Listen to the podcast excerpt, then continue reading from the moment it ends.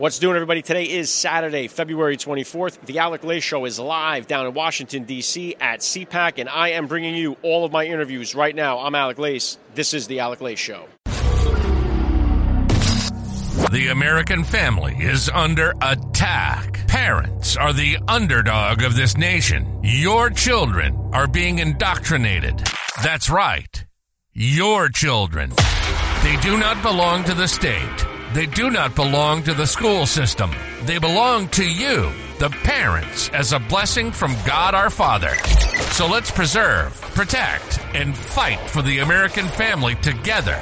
You're listening to The Alec Lace Show. The future is family.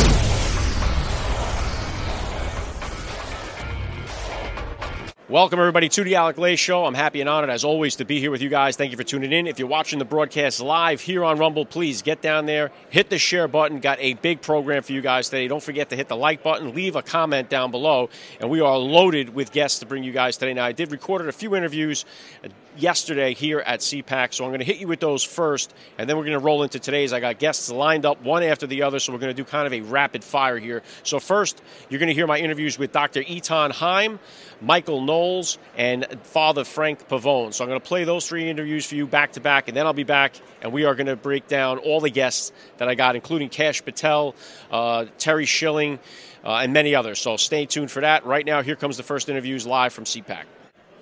All right, Alec Lace live here at CPAC. Dr. Eithan Haim, welcome to the Alec Lay Show. Yeah, yeah, thank you for having me. All right, listen, what has been your message right here? I know you just got done. I think you were on the stage. What's been your message that you're bringing to CPAC this year? I, I would say my message is that the average person has to be willing to stand up and sacrifice something meaningful in order to fight against these ideologies that are destroying our country. I mean, for me, I'm just a regular general surgeon. I work in a really small town outside Dallas. But when I was at Texas Children's Hospital, I saw that they were lying about the existence of their transgender program. I knew I had to do something about it. So I spent months trying to find a journalist who was willing to take the story. I finally got a hold of Christopher Rufo. The story came out, and what we had exposed was voted to become illegal within 24 hours. But a month later, on the day of my graduation, one of the most important days of my life, two federal agents came to my door, you know, a few hours before the ceremony to say I was under criminal investigation for blowing the whistle. And in the few months after, we saw the degree of corruption in the Department of Justice. And after experiencing that, I knew I had no choice but to speak out because if we don't do something to fight against this now, what kind of world are we delivering our children into? So you know what, doctor? Like right now, not only is it that there's doctors that are willing to do this to children, th- that it's happening, that it's illegal, but they're willing to cover it up and go after the people that are trying to expose it. And it just seems like, you know, who would have thought we get to the point in our life here where we see young kids being given puberty blockers to prevent them from hitting puberty, and we're seeing what they call, uh, what do they call it, um, gender affirming care, which is Yeah. really castration, mutilation. It's a euphemism, yeah. It's a euphemism. So, what is the steps now? What what is the what is the path forward so we can? I know Michael Knowles got nailed for this last, but eradicate this from Yeah. our society. What is the what is the path? So the first thing is people have to be willing to speak out against it and say this is wrong, this should never happen. That there are two sexes and a million different personalities, but there is no such thing as a transgender ch- child. People have to be willing to say that. But also, there has to be accountability for the people who have abused their authority. So these doctors who have mutilated children, there has to be accountability for them, right? Either losing their license or criminal penalties. They should be locked up. I mean, no doubt about it. 100%. Yeah, and, and, and the other part of this too is that uh, you know you're seeing the support of this from the left, whereas if you speak out of it, they, they shout you down as a transphobic person. Now you mentioned too there's no such thing as a trans person. Now I, I did an interview with a Navy SEAL, uh, um, uh, Chris Beck, who transitioned to Kristen Beck. And the, the left fell in love with him. They put him up on a uh, documentary, the whole bit, and then he transitioned back and said, you know, he was, I wasn't, didn't become a girl. I was a, a man in a girl's clothing. Like I, I was pretending to be a girl, and now he's speaking out against this stuff, which he calls some children gender dysphoria. What's your take on gender dysphoria? Is this a thing that should be addressed and doesn't need to be addressed with any kind of, uh, you know, permanent damage to the child. Well, gender dysphoria, it's a problem of the mind, right? It's this persistent belief, this persistent discomfort that uh, an individual was born in the wrong body. But we know from history, from medical history, that you don't treat a problem of the mind with a solution of the body. And it's not too long ago that people were doing lobotomies on Right. people, right? Where, and you know, people forget that it got a Nobel Prize in 1949. But it doesn't stop there, right? It's like mental, severe mental illness had always been tried to to be managed with like uh, physical solutions, but it always fails, right? So, what do we do about these people? Well, you have to tell them that you know we love them, that they're perfect the way they are, that these are issues that can be overcome, and that they have to learn to love the reality that they were given. That there's no possible way to change it, because just imagine like telling some kid that you have to deny who you were born as, that who you were born as was a mistake. And they have to live this life for the rest of their life, and they have to become dependent on medications and surgery in order to perpetuate it. And I couldn't imagine anything worse to tell a child, to put them at risk of, of suicide, which is what they say they're trying to prevent. And, and you know what, Doctor, too, the, the bad part of this is that when, when the other side comes through and the child realizes, grows up, oh, I'm never going to have children. Oh, I've mutilated myself and I've destroyed my life. No one's there to pick up the pieces for these children. No, nobody is there to pick up and, and say, oh, oh, you, now I got your back. Now that you realize you made this mistake, they don't want to hear you. That's what happened to that Navy SEAL. They dropped like a wet towel. I mean, imagine that where you have a kid who's having these severe mental problems, and they're told that if you accept this something that's not true, that all your problems will be solved. You take these medications, take these surgeries, and then months or years down the road, they wake up one day and they realize, like, oh my God, like, I can't have children. Like, one of the most meaning, probably the most meaningful thing you could do in life is to have a family. And that opportunity is gone. But the people who took that opportunity away from them were the people who were supposed to love them. And the, the darkness of that realization is something that I cannot even fathom. And we wonder why the suicide rate is approaching 50% in this population. It's a rhetorical question. We know why. Because that's what they're putting these children into is a state of either accept some, something that's not true or kill yourself. And, and you know, here's the other part. That's I just did recently an interview with a, a father from um, uh, Buffalo in up in New York, who's that this has become an issue between parenting rights because you have divorces that are taking place and child custody. When you have this guy's ex-wife wanted to transition this kid, start him on puberty blockers, he was against it. The court ruled with the mother and said he had no medical authority whatsoever over his own child. Then took it to the Supreme Court and lost. So it's like I don't understand. Like you, you're you're hamstringing. It seems like it's mostly the fathers, but it could be either way around. And so you have one parent that's saying, "I don't want this to happen to my child," and the other parent that's basically uh, brainwashing the kid into believing that is the opposite sex. I mean, what what what, is that parent supposed to do here? Well, I, I think that you use the words parental rights, that this is an issue of parental rights, and I wouldn't disagree with that. Because, say, you know, on, on a couple days ago, I had clinic. If someone comes in and says, you know what, I, I have this mental issue where I believe I was disabled, right? I, I believe I should not have an arm, and I take that person for surgery and chop off their arm, I would lose my license, probably go to jail. The same applies for kids. Doctors have no rights, uh, no no right to mutilate children, and this is exactly what is happening. So it's not a matter of parental rights; it's a matter of child abuse. No parent has the right to do that to their children. So this is something that should never be done, no matter who has custody of that child.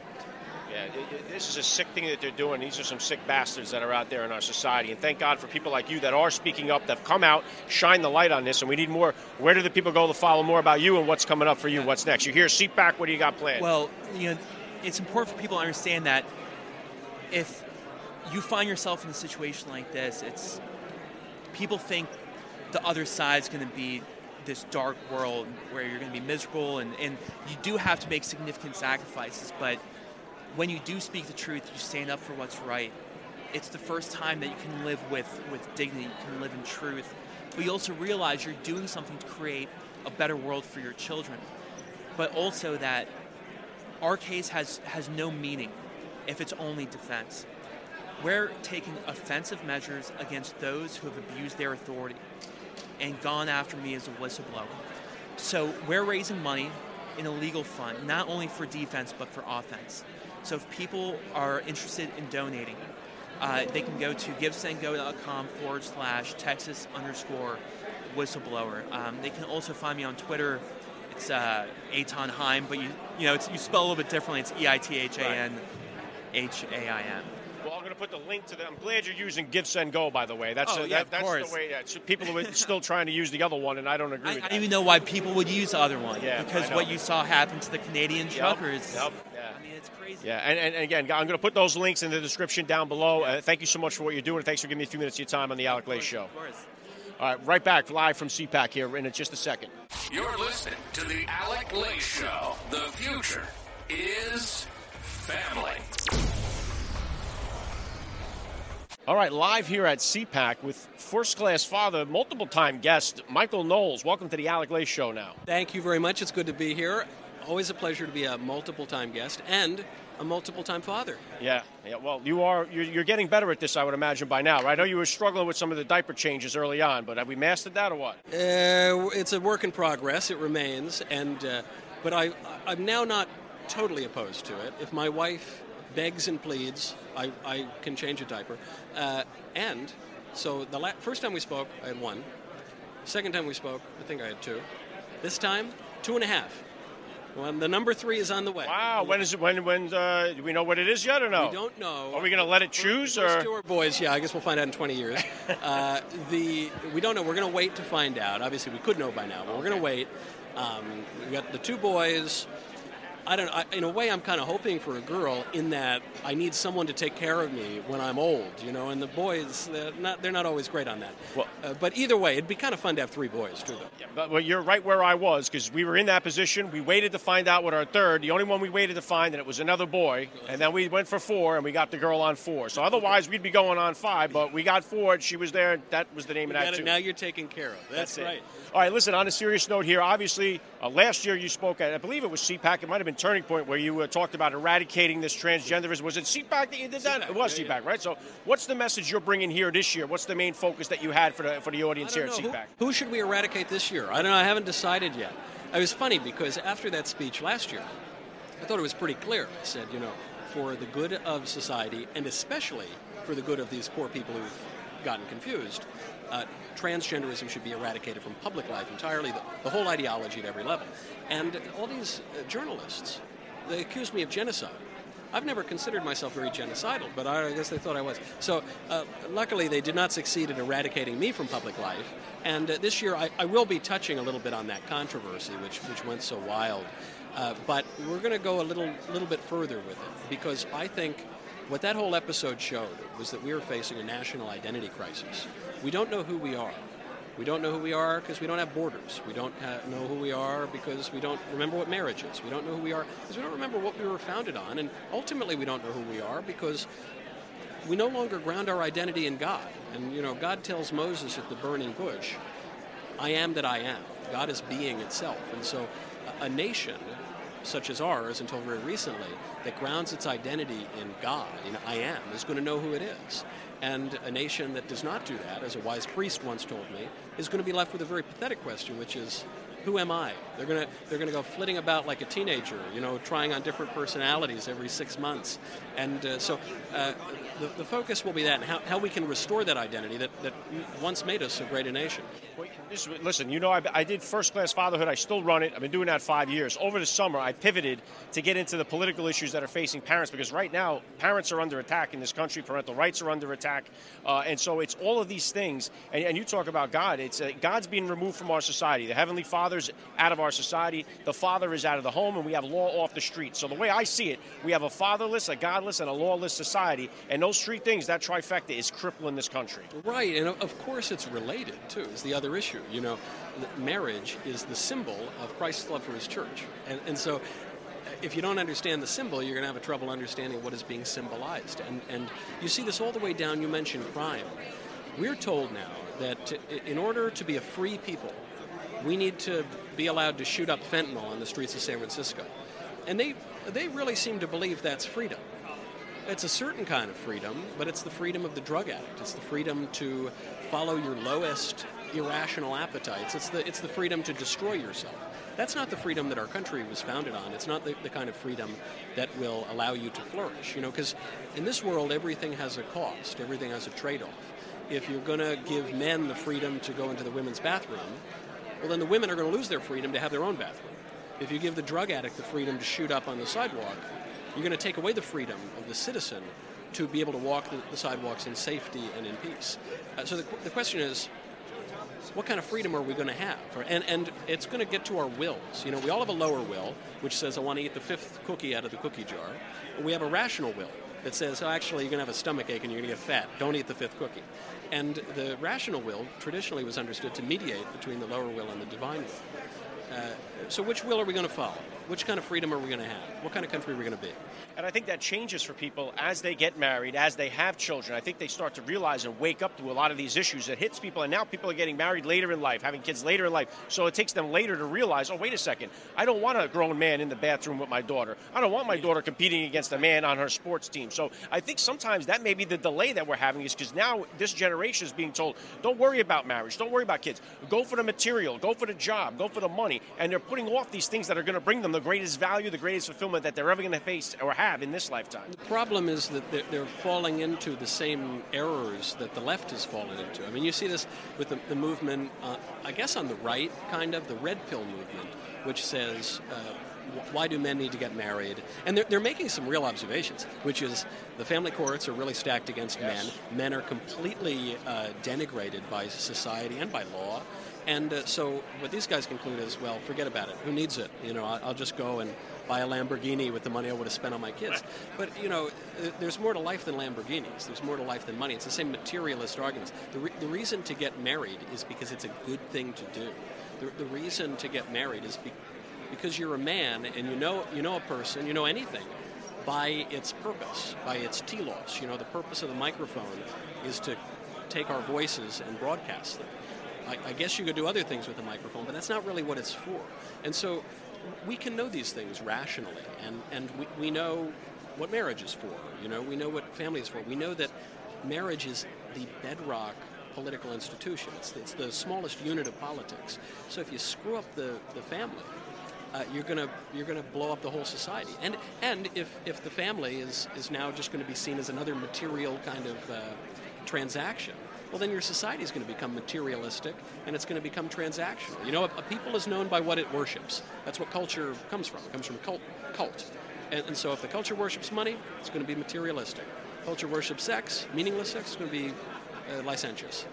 If a culture worships God, it's going to be godly and there's going to, going to be good fruit hasn't this been successful though, Michael, on their end? Like you have, if you ask like a lot of the women, do you need a man in your life? The answer will be no, especially the young girls. They say, no, I don't need a man in my life. Some of the guys saying, no, I don't need marriage and kids because look at the courts, they're stacked against me. Now they're taking away men from women, they're taking away parents from the children. It seems like what they've been trying to do has worked. It's been successful because the nuclear family unit's been destroyed in this country, and there's no path back to greatness without restoring the foundation of the family. So if we can't get that, none of this other stuff here we're doing at CPAC is going to make a difference if we can't restore the family. Right. The, the problem I think that a lot of people face is what Ronald Reagan said that the, the, the, issue for liberals is not that they were ignorant, it's that they know so much that isn't so.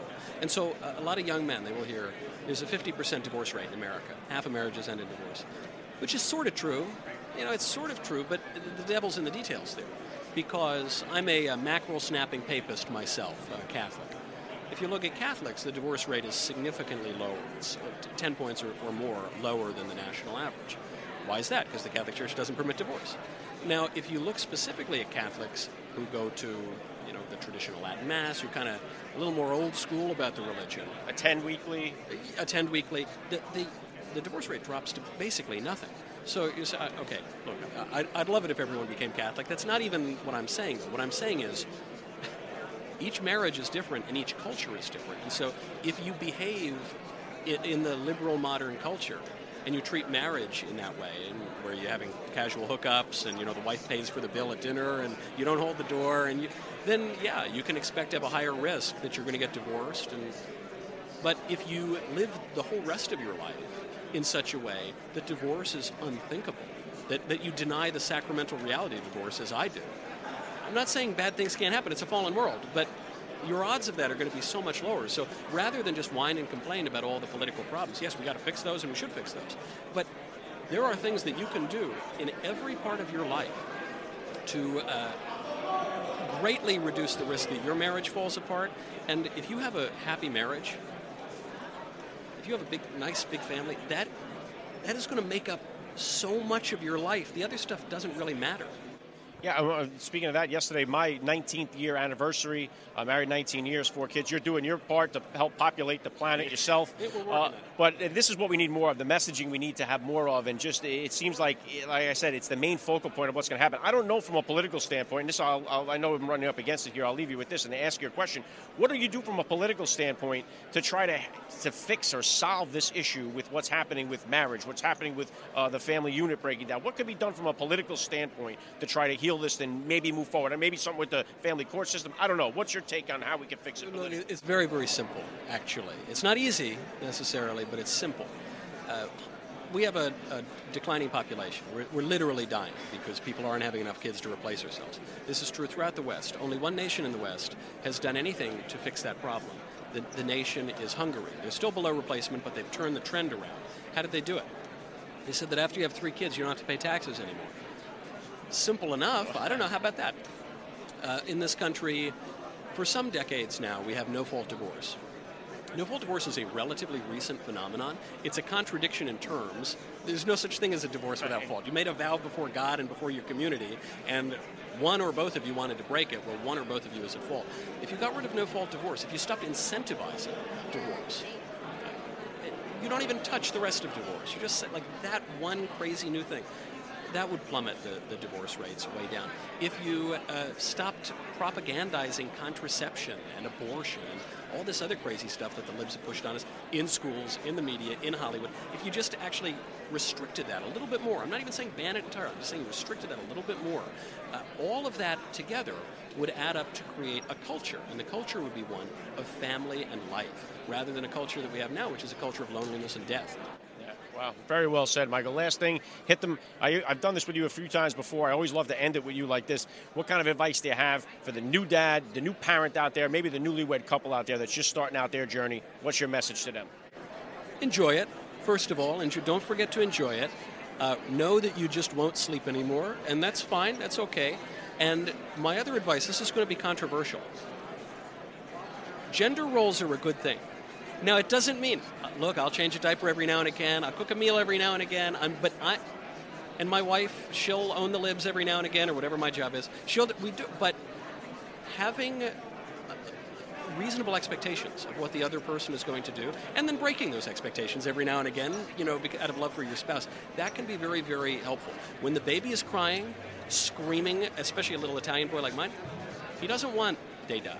He, want, he wants mama nine out of ten times. And so mom is going to be there for that. And maybe Dada is going to go do something else. And when you're working together then, rather than trying to pretend mama and Dada are exactly the same, when you're, when you're doing your, your respective strengths, you're, you're both much more likely to flourish. Yeah, well, well said. I love the message. Do me a favor. If you see the staff guy walking around here, let him know that they're out of tampons in the men's room, all right? We got to fill them up. Michael Knowles, always a pleasure and an honor. Thanks for giving me a few minutes of your time on the Alec Lace Show. Thanks for having me. Yeah, all right. We'll. That's great. You're listening to the Alec Lace Show. The future is family. Alec Lace live here at CPAC with Father Frank Pavone. I've had you on First Class Fatherhood. Now we're yes. here, CPAC, talking about. Uh, I, I, basically focus a lot more now on the po- politics, the political issues that are facing parents in America. One of the biggest political issues that seems to be the conservative saying is a no-no is let's stay away from the abortion topic. Let's stay away from the pro-life movement a little bit. Let's not be so heavy on that. And we're seeing that pro-life candidates are unelectable. We're hearing.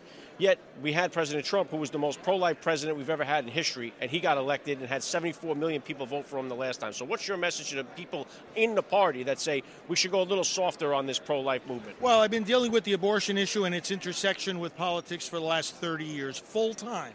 And I can tell them it's not a losing issue if you present it the right way. Now, we just finished, we Priests for Life, just finished a national poll with the McLaughlin uh, group And we probed this question. We found that by a margin of 61 to 24, voters said that they would prefer over a candidate that says abortion without limits, which is the Democrat position, would prefer a candidate who said, I'm pro life, some exceptions, but I'm working to help it help moms who are carrying these babies to be able to get through that pregnancy and raise that baby. Uh, there's because there's a lot of things we can do for them in the legislation and public policy.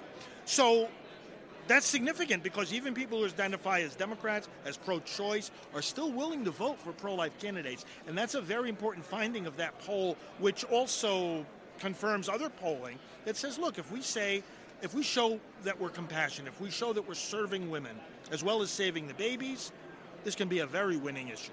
Yeah, and I pray that we can, you know, somehow find, you know, we can always see like common ground. Can we find some common ground here there? With the pro-life movement, it almost seems like there has to be uh, a certain level where you're able to say, no, we're not giving in. It's almost like with the gun debate in a sense, where they say you start giving a little bit, you start giving a little bit, and then all of a sudden they want to take the whole yard, they take the whole guns away. I feel like that's kind of the same with the pro-life movement. I think we'll give them this amount of months, or we'll give them this condition, and then before you know it, the whole thing is gone. I mean, that's what it seems like. Well, and the and the Democrat position, the Planned Parenthood position, they do not want the least exception or limitation. Right. They're all the way to the end. All the way to the end. And the American people have never been there. They've never taken that position.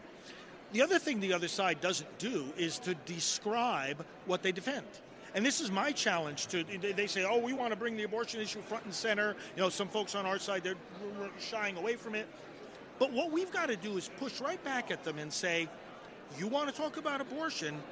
That's fine with us. But when we talk about it, we're going to talk about abortion. We're not going to pretend to talk about abortion and then talk about everything but. They want to put it in terms of women's rights, women's health, a, a, a constitution, freedom. We believe in all those things. But why can't you address what an abortion actually is? And, and I challenge them define it describe it. Read it about it from the medical textbook. It's dismemberment, it's decapitation. Even the medical textbooks use those words to describe it the pro abortion politicians, they'll never describe it. And I think we can make headway here with the voters to say, why are they trying to sell you something that they're, they're ashamed to even show you what it looks like?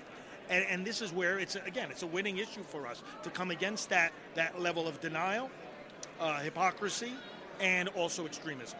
What was interesting, too, uh, Father, when I put a, a, post up on Twitter or X now that we call it, I, yeah. I put a picture of a, an abortion, an aborted baby God bless you for doing that. And what yes. happened was they pulled it down. Right. And they said, this is a graphic image. Uh-huh. Now, I said, isn't this interesting? And I put a, uh, I, I quote tweeted the, uh, the, the message that they sent me. Right. And I said, isn't it interesting? Would they do this if this was just a clump of cells? Yeah. Would they not allow me to show a clump of cells here on Twitter? Why are they doing this if it's not a human That's being? That's right. You are hitting right to the core of what has to happen here. We have to have an honest debate about abortion in this country. Why can't we look at what it is. If it's such a good thing, why don't we see it? You, you, look at these these programs on TV like like Grey's Anatomy, right? They show all kinds of surgery. I mean, you see the heart surgery, you see the intestines. Well, show an abortion. Why don't you show an abortion? They will never will.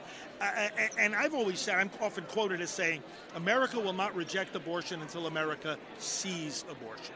We even have a special website called Look at Abortion, right? Lookatabortion.org. And we challenge people. You think you have an opinion on this? Okay, we can respect your opinion, but look at it and then come back and talk. I'll tell you where that's right down the street from, too, is the transgender issue that we're facing here. Yes. When you actually see what is happening to the genitals of these children, what yes. is, or, not even these children, of these adults that do this stuff. When you see these images that they're showing, uh, uh it is barbaric. They're butchering these that's bodies. It. And if you see you're like, wait a minute, that's what they're doing?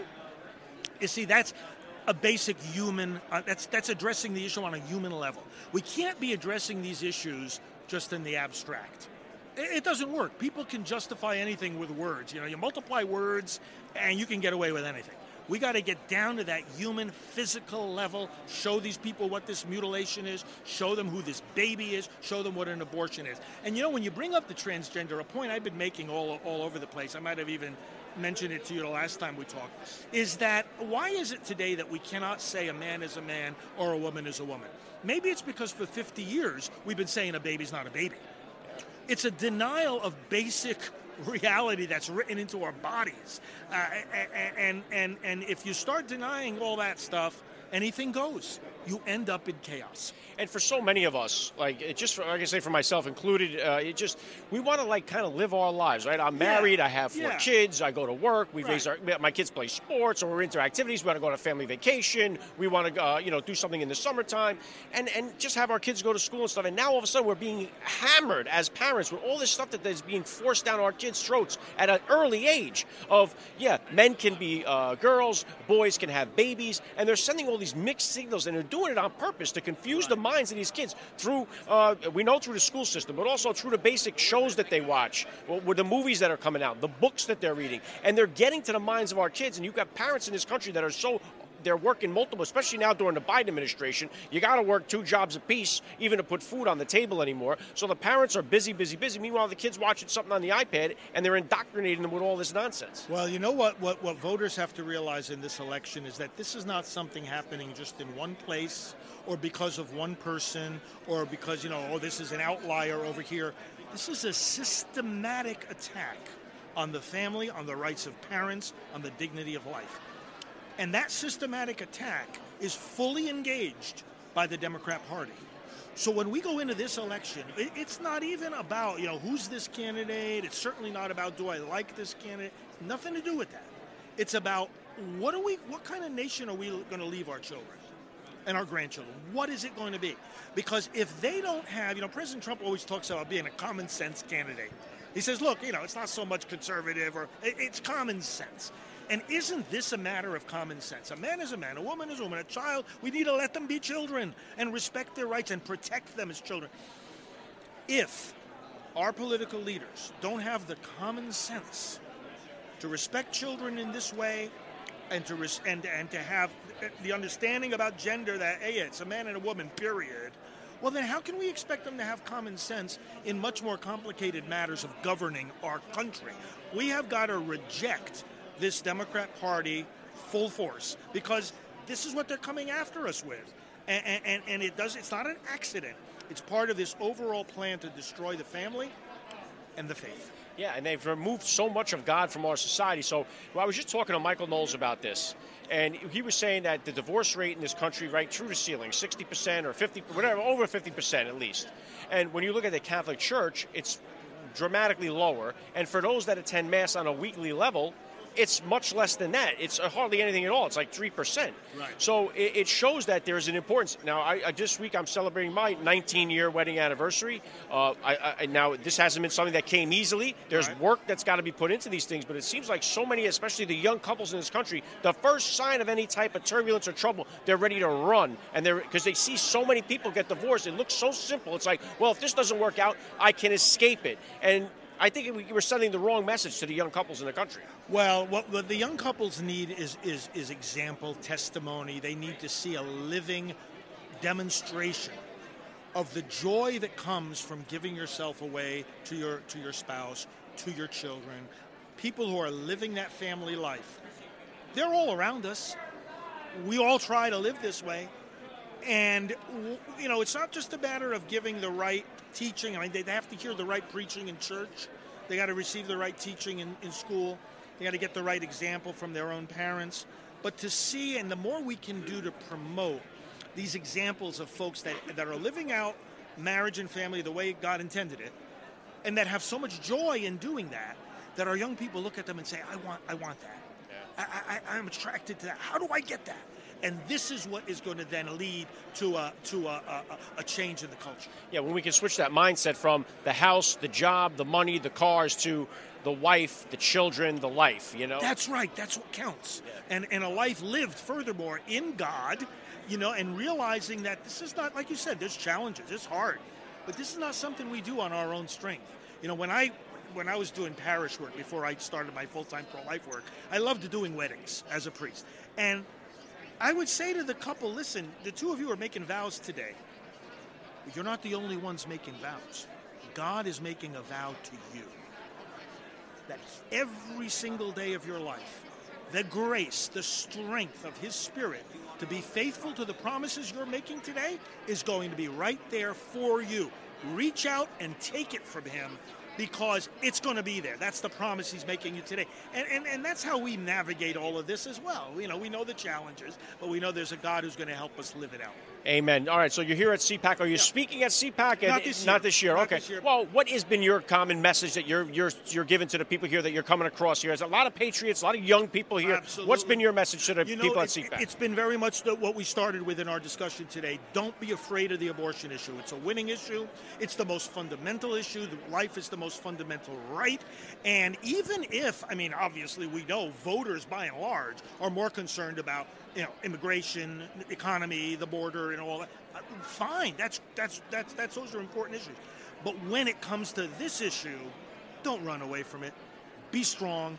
And we're and we're you know our ministry provides all the resources people need to deal with this issue, whether individually or even in a campaign. And so I'm here and, and, and having a great time, as always, sharing with our contacts here uh, that encouragement and the help of our team at Priests for Life for them to carry forward this message. Well, nobody fights for life the way you and Priests for Life do. It's always an honor to have you Thank here, you. Uh, uh, uh, Father Frank, Father Frank Pavone. Thank you so much for giving me a few minutes of your time on the All right, Lay Thanks Show. for what you do too. Thank Okay. you. All right, guys, those were yesterday's interviews here at CPAC, and now today, broadcasting live from DC. I'm going to bring on Kash Patel. You guys know him from the Alec Lace Show. He's been a guest on here a couple of times before. He's going to lead us off. Then you're going to hear from Terry Schilling, Eduardo Verástegui. You know him for creating the sound, of, the Sound of Freedom. Now he's got a new movie coming out, uh, Cabrini, which is another one I think that's going to be a blockbuster success. Then we're going to have Chaplain Steve Lee, who has been indicted along with President Trump down in Georgia. One of the guys that had his the mugshot of the famous Donald Trump. He's got one of those himself. Then we're going to have Ivan Raiklin, the former Green Beret, who is very outspoken. Uh, he, he's a very fired up guy. We're going to have him on. Also, we're going to have Jason Yates, Congresswoman Kat Cammack, who you guys have heard here on the Alec Lace Show. She's going to stop by the booth. Uh, then we got Carl Higbie from Newsmax, former Navy SEAL. I've been on his show, had him on First Class Fatherhood a couple of times. Love Carl. Then we're going to have we're going to go from a SEAL to a, a former Green Beret uh, in John Frankman, and then we're also going to have the president of Brazil's son, Eduardo Bolsonaro. Bolsonaro. I know it's, it's a little tongue twister there, but Eduardo Bolsonaro. He will be joining me here as well. So here come these interviews. We're going to bang them out rapid fire, one after the other. Here you go. All right, Li- live here at CPAC, we got my man Kash Patel. Thank you for giving me a few minutes of your time here on the Alec Lace Show. All right, you're here at CPAC. You're speaking. You're doing it. Uh, you, you just got off the Steve Bannon show. What's been your message to the people here at CPAC today? It's simple. We've got the greatest leader in Donald Trump that we're ever going to have. And as powerful and as strong and as amazing as his movement is, we've got to get behind him. All in. With not 50%, not like three days a week, seven days a week, 365, because he's doing it for us. And then you just got to figure out which part of the movement you want to join. You, you know what the scary part is, Kash? I'm thinking about this because I've been at quite a few of these CPACs, and it's like Donald Trump, for the most part, has been carrying these things, right? Yeah. These CPACs. Now it's like this is his last chance here, and we and I know he said it before too. 2016 was our most important election. If we don't get this one. I don't know what's coming behind it, what CPAC will look like moving forward going into the future here. But if we didn't have Trump sitting here right now, how scary would it be for this party here? Well, there is no CPAC or whatever you want to call it, whatever conservative movement, organization, group, outfit. They all end. That's what they, the radical left, the establishment want. They want an end to what they have branded as Donald Trump's conservative movement. They want an end to it because he's going to end them. It's that much of an existential threat. He has upended the swamp after 50, 60, 70 years of absolute torrential corruption. And they know if he wins, they lose. Yeah, yeah, well said. But now, right now, we just seen obviously he lost the case in New York. Well, it was it was a given. We knew he lost it the minute the thing started. Now, this uh, Letitia James is talking about seizing his assets in New York, and it, but, but just to get him to have a chance to appeal. This is it's like it's wild what they're doing to him, and this is just the beginning. He's still got more of these trials to go. Well, the the only good thing about all of that is that nobody else could take it like Trump takes it. And then he's able to flip the script and show the people that this two tier system of justice is not a right wing conspiracy. It's a reality. They're coming after him. They're coming after your audience. They're coming after everyday Americans. Look what they did to him. And if we lose in November, then it's game on for every single other America First person that dared to care about their kids' education or the border or the economy or cared enough to put Donald Trump at the head of our movement. They're coming for us. And, and, like you said, if we can get him going, we still have the MAGA movement behind him in 2028. Uh, we, we don't get it this time. We're in a lot of trouble. I want to ask you this because you have your finger on the pulse here with the CCP and all the outside influences that hate this country. If you're, if what are the CCP? What, what is China's looking at? What's happening here to Donald Trump? The way that, what's what's uh, they got to be smiling ear to ear. What is their, what do you think is their thought process on what they're watching happening here in America? Look, that's a great point that almost no one's talking about. They're having a dance party in Beijing. Xi Jinping is literally never had it so good. We have a commander in chief who literally can't walk from here to there and say three words in a consecutive sentence. And he's too focused on lighting our money in fire in the Ukraine and sending more Americans to die in forever wars. And nobody's watching Xi Jinping, the South China Sea, and Taiwan, currency manipulation. And oh, by the way, you would just think that with all the people dying around the world, you would think if 100,000 American children under the age of 18 were killed by a narcotic substance poured in from the China mainland company, that is the CCP, Americans in this democracy would care. They don't, because the mainstream media knows that that's a win for Donald Trump and it's a loss for Joe Biden, and they will jeopardize lives over our safety and this is why it seems like it's it's a no-brainer that there was something wrong with the last election because you look at these Democrat cities and they're filled with the fentanyl like you're saying. They look like zombie apocalypse, crime, illegals are storming into these, and they're still voting Democrat. And it seems like there has to be enough Americans that are living in these cities that are saying we don't want any more of this. Yet, overwhelmingly, New York, this uh, Eric Adams, he won hands down. I know only 17 percent of the population came out to vote, which is a big problem. We got to get people out to vote. But uh, you know, just to see the overwhelmingness, like hopefully. Curtis Sliwa comes back again and takes a chance. But these Democrat cities have been lost Democrat parties, not just a few years, decades 50, 60, 70 years. Detroit, Chicago, uh, San Francisco, they've been overwhelmingly de- Democrat and they never produce any results. Why would the Democrat, these people keep voting them in? They buy them. And look, it's, you hit it right on the head. This didn't happen overnight. This has been decades of degradation in the making, decades of payoff in the making. I mean, look what New York City and Mayor Adams did. New York, my home. He just printed 53 million in credit cards for illegal immigrants. How about you give a homeless veteran 100 bucks or a place to stay for the week? How about you take care of the schools that are falling apart under your watch? How about New York City American citizens get taken care of first? And then we got money left over. Yeah, let's go. Let's help other people. But when I got 55,000 homeless veterans in this country, that's my priority, not the Ukraine. And these cities are buying votes pouring in these illegal immigrants, giving them ID cards, giving them places to stay for one purpose so they can vote in the next election. That's what they're doing. Yeah, and they're buying it. And, and just like you said, you're giving 10,000 to illegal aliens. Joe Biden yesterday now, he wants to give 12,000 apiece to the delinquent uh, loan buyers, right? So they're going to get money for not paying their student The people in Lahaina got 700 bucks a household when they lost everything. So it's so and you say homeless veterans on the street, all these people who need help, they're just stepping on them and giving it to the people that don't deserve it, especially these guys that are flooding the country. Now, Kash, if you're sitting on the other side of the border and you're looking at what's happening, what would stop you from coming? Why would you not? You'd have to be an absolute idiot to not invade this country right now when you see what's. You're getting cash, phones, a place to live, the meal of your choice. Why would you sit on the other side of the border and try to come in legally when you're seeing everybody get all this stuff? They're not. Soros is paying for them to come in illegally. And they don't care. They're celebrating it. And you're right. It's it's not just the CCP traffickers. It's the drug cartels are partnering with the CCP, are partnering with the people who know that they can get into this country illegally and get housing and get food and get shelter and get voter ID. They know that and they're moving in the millions. That's one issue. What about the criminals and the terrorists that are now coming in? You talked about why are these people not talking? They're all joining forces. Iran, the CCP, Russia, Al Qaeda's on the resurgence. They're all coming in, and Chris Wray's FBI just admitted to us that they lost 24 known terrorists in the last year. 24 known terrorists. They don't know where they are in the United States of America, but they know where your church is, and they know if you go out there and dare to speak for a pro-life position, the FBI is going to be on your butt, like white on rice. And that's what they're using the surveillance empire for. It's to further suffocate us. But here's the good news. I think Americans, everywhere we go, including CPAC, are like, okay, these aren't right wing conspiracies.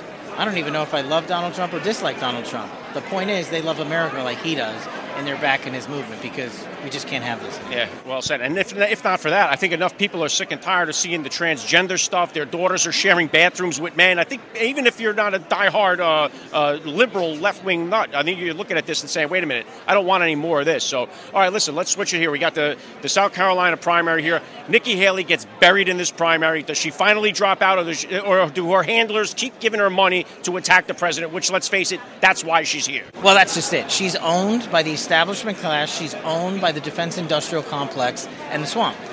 That's a big checkbook. And I don't know if it's drying up anytime soon. Look, Trump is going to trounce her like he has in New Hampshire, um, in Nevada, in my home state, and uh, Iowa, of course, because people across the country are looking at this and saying, this is the only president for America, for America first, for our kids, for education, for our veterans, for our military. This is the only guy that's going to end the forever wars and stop the crime that is plaguing everyday communities. Nikki Haley, here's what I ask everybody I'm like, does she have one better policy? Tell me, because if she did, that's I'm being sarcastic, but I'm being serious. If she did, we would hear about it. We wouldn't hear her personal attacks funded by the Paul Ryan wing of the former party known as the Republican establishment. We would hear about her better policy to save the border. She doesn't have one. So it's all personal and it's all money from Washington and I don't know when she's going to end. The, the, scariest thing is when they hear people float her name for vice president. That's a scary thought to hear. But on that, I'll get you out of here now. But my pick for his Secretary of State would be you if he makes it into into the president. But who's your pick? We hear the names are floating around. He, he, mentioned a few of them on Fox News the other night. What's your pick? What do you think Trump goes with? Your personal what opinion? What do you think he does? Here's here's my take on all things Donald Trump and personnel. He, he doesn't need anybody's help. He's probably already decided. And I think it's great that the media and everybody are talking about it, but Here's the other thing, my personal opinion. I don't think it matters who he picks. Everybody's voting for Donald Trump. Yes, it's important to have a good number two at the helm and help you steer the ship, but like the names they've tossed out, all great folks, and I'm sure you're going to hear, maybe you'll hear tomorrow a few more names that we haven't heard.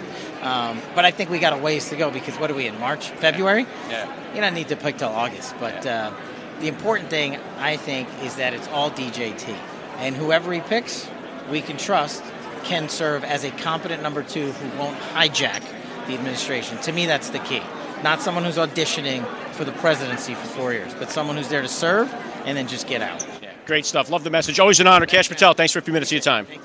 You're listening to the Alec Lace Show.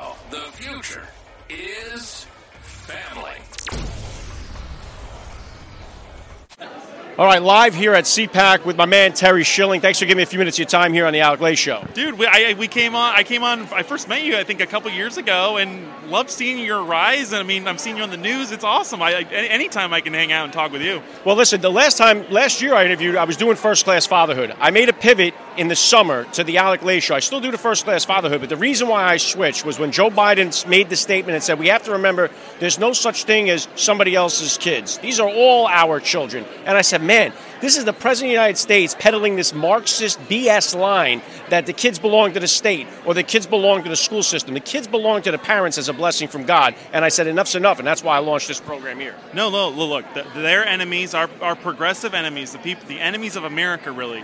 They hate God, they hate the family, and they hate America, right? And that, that you have to attack all three of those things in order to destroy a people and a nation. And, you know, I don't think it's a coincidence that right now on the nightly news, they're starting to say things like, if you believe that your rights come from God, that makes you a Christian nationalist. That's really interesting because I, I didn't really think our founding fathers were like wanting to establish a, an overtly Christian nation. I thought it was freedom of religion. But now that they're saying that, why, why are they demonizing that? Because they, they think that they are God. They want us to worship them and to never question them. And that is inherently anti-American. It is against every fiber in our DNA of who we are as Americans. So when you see that stuff, any attacks on God, on the family, on, on America, that is your enemy, and it's important to point that out. And they make it, you know, people seem to have this idea that the government, like the amendments and the Bill of Rights, and the gives us our rights. And th- what that does is protect our rights that we have inherently, that we've been given from God. They seem to forget that part. It's they're not giving us the right to bear arms. They're not giving us the right to speak. They're protecting our right that's God given to do those things. No, they're, they're, they're codifying it, right? They're putting it into the law. They're recognizing the laws of God and, and our and our nature and and how human beings can really thrive and prosper. And when nations go against that the, the, the, the, rights and principles spelled out in the Declaration of Independence and our Constitution, things start to go really bad. Right, and that's that's abundantly clear. Look at every other nation. America has had a meteoric rise, but if we're not careful, it can have a meteoric fall and we need to avoid that. Yeah, wow, well said. And just before you came on here, we were talking. I was saying because I got my son Logan here. Uh, he's an altar boy. All three of my boys are altar boys, and for me, on, on a personal level, which is why my little guy isn't here. He's serving with the bishop uh, today, so he wasn't able to come. But for me, to see my three sons serving mass means a lot because my mother passed away over 20 years ago, right? And she was the devout Catholic in our family and loved the. She was the one that made sure we went to church and the whole bit.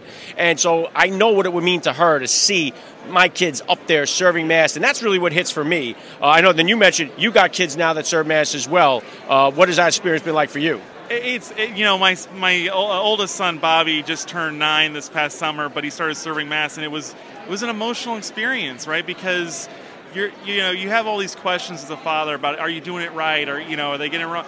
But then you see him serving mass, and it's like okay, I, I'm getting some things right, not everything, but but some things, and I don't know. I, I all I know is that I, I will feel successful as a father if my kids have a love for their God and a passion for serving Him, a love for their family and devotion to them when they'll sacrifice for them, and a love for their country. And an, not just a love for their country, but an understanding of who we are as Americans because it's it's incredibly it's incredibly special. It's unique. There's no other nation in the world that was founded on rights given to human beings by God and we're taking it for granted. And that's that's my fear is we've lost we've lost sight and knowledge of what it means to be an American. We have, and you know, just two weeks ago, I was out at the Super Bowl doing interviews with all the players and the coaches for First Class Fatherhood about, and I focused a lot more on faith I'd always focus on it, but a lot more this year. And uh, Harrison Butker was the kicker. He kicked the longest field goal in history. Outspoken Catholic, and we are. And I asked him about this because we see a lot more players now, young players, coming into the league professing their faith. And I think whether you like the NFL or don't like it, don't watch it. The platform is huge, and to see young men coming in there and professing their faith is vitally important because we know young men in this country don't have many positive male models to look up to. So when we see guys come into the league like that, professing their faith, I think it makes a big impact. Yeah, and I just want to say, I, I think we I see these black pill movements where they're telling people stop watching football, don't listen to people like Taylor Swift. Like, guys, we got to be realistic here. I mean, the, first of all, football is an incredible sport. It is it is guys at the top of their lives, at the top of their their, their physique and their, their physical fitness, doing everything that they know and love. And and when you really dig into who these players are as human beings, they do love the Lord. And they wouldn't be there if they didn't, right? There's some guys that have fallen away or whatever, but like they are disciplined. They know who who's given them their, their bodies and their power and their spirit, and they, they know it's God. But I, I'm a huge NFL fan. I, I, I love seeing these guys. I just want to encourage more of it. And, and what's beautiful is with all the guys, they, these aren't just like low level, you know, tackles and defensive tackles and, and, right guards and left guards. These are like quarterbacks coming out yep. and saying how much they love God. And so uh, we need more of that. We need to encourage it. I love Harrison Butker. My goodness, what a great role model and example for all of us. Um, but no, we, we it's it's great to watch sports. There's nothing wrong with it. These are guys that love the Lord, and and we you shouldn't feel guilty about watching it. Especially when you have sons like my guys, they, are they're into the football. So what do you say? Oh, no, we can't watch that because of uh, some kind of protest we're doing here. But obviously, the, the Colin Kaepernick kneeling put a huge dent in the NFL market. Everyone would like to quickly forget that that entire thing happened. But we do see uh, some of the players, like the, the, the quarterback who won, Patrick Mahomes, first thing he did, I got to give all the glory to God. And the press hates that. They even cut out that C.J. Stroud when he was saying it. They cut that part out and then showed the rest of the, what he said because it's like for some reason they can't just embrace this. I'll tell you what I do have a bone to pick with is when I am there, they advertise so much alcohol at the Super Bowl and during the NFL. Not even whether you fill Bud Light or not, whatever.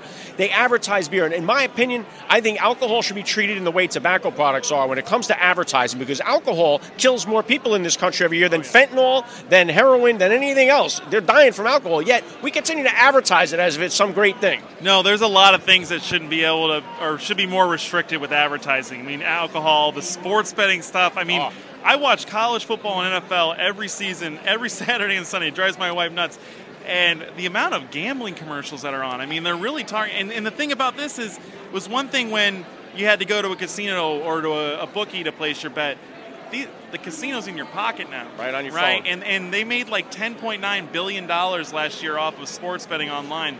That, that's got to be curbed back. Big pharma's got to be reined in. I mean, you know, there's a lot of problems with how we advertise and, and what industries we allow to thrive here. And for me, listen, I'm a recovering alcoholic, addict, gambler. So for me to be out in Vegas at the Super Bowl, surrounded by all those things, uh, for me was just a, a, testament to God's work through me. Like I had no desire, I had no temptation, no nothing, and to see, you know, what I used to be a slave to operating all around me, but just looking at all the people who are just callously going through all this, throwing money away, drinking themselves silly, the, the, illegal sex, the illegal drugs. It's amazing what's been embraced by our culture, and it seems like it's hard to fight back against those things that are really dominating so much of our culture, especially the underworld of this country. And we need to shine more light on those and try to expose them and eradicate them from our society. No, that's right. And I think it's important to understand that as Christians, God didn't make us to fit in, He made us to stand out. And what good is a light if it's covered by a basket? Right? The light is meant to shine in the darkness, and, and light conquers darkness very quickly. And um, it's good that you give credit to God because it is all His. And you know, my father struggled with drug addiction and, and alcoholism, and he wouldn't have gotten clean without the grace of God. Yeah. I mean, it, it is really powerful stuff. People ruin their lives. You know, my my parents almost got divorced after number four, and because of his addiction being so bad. But because she was pregnant with number four, and he didn't want to go through a divorce like his parents did. They went on and had they repaired things. He got clean. They went on and had six more kids. I'm the eldest of ten kids. Like there are six more people plus all the grandkids that they've now had because my dad decided to be open to God changing his life. And I think that if I could stress one thing, because it's not just people not understanding America, it's people not understanding Christianity. Right? Mercy without justice is cruel and unusual punishment. And we have this vision and view of God that He's going to be merciful to everyone. That's true, but only if we ask Him, only if we accept that forgiveness and mercy and healing, and we seek out His healing in our lives. But you know, He's not gonna He's not going to thrust himself upon you. You got to ask him for it, and you got to seek it. Yeah, amen. All right, you're here at CPAC now speaking. I know you spoke yesterday. Uh, what has been your message? You're here with the American Principles Project. What, what are you guys working on? What's your message to the people here at CPAC? What's it been? Well, we're the political action committee for the American family, right? We win campaigns and elections to empower parents to be able to protect their kids better. And so let, yesterday I was talking about the transgender issue and how half the states are banning these procedures for minors, and the other half are doing crazy stuff, taking away custody from parents who don't want to give their kids sex change procedures. There's going to be a reckoning, and it's got to be solved, I think, at the federal level because most of these problems are coming from the federal government. But we're geared up. We're going to spend $30 million this election cycle to help elect President Trump and other pro family advocates. I couldn't be more proud. We, we've grown exponentially over the past few years, and it's all testament to all the good, faithful Americans that really want to save this country. Wow, yeah, great stuff, Terry. Yeah, I'm going to check my watch like Biden at a military funeral here just to see uh, when my next one. But listen, uh, I've been asking people because it's all up in the air. Trump made a few suggestions the other night. Do you have an idea who you think Trump is going to pick for the VP selection in probably August when we finally? We'll be asking this question for six months now. Everyone's going to be debating, but who do you think in your heart he's going to pick? If I had to bet, I would. Huh? Well, no betting. We just said we're going to get rid of these that's gambling right, commercials. Right. If you had to suggest, uh, I he's come out with some really good names, but I like Ben Car. I love Ben Carson.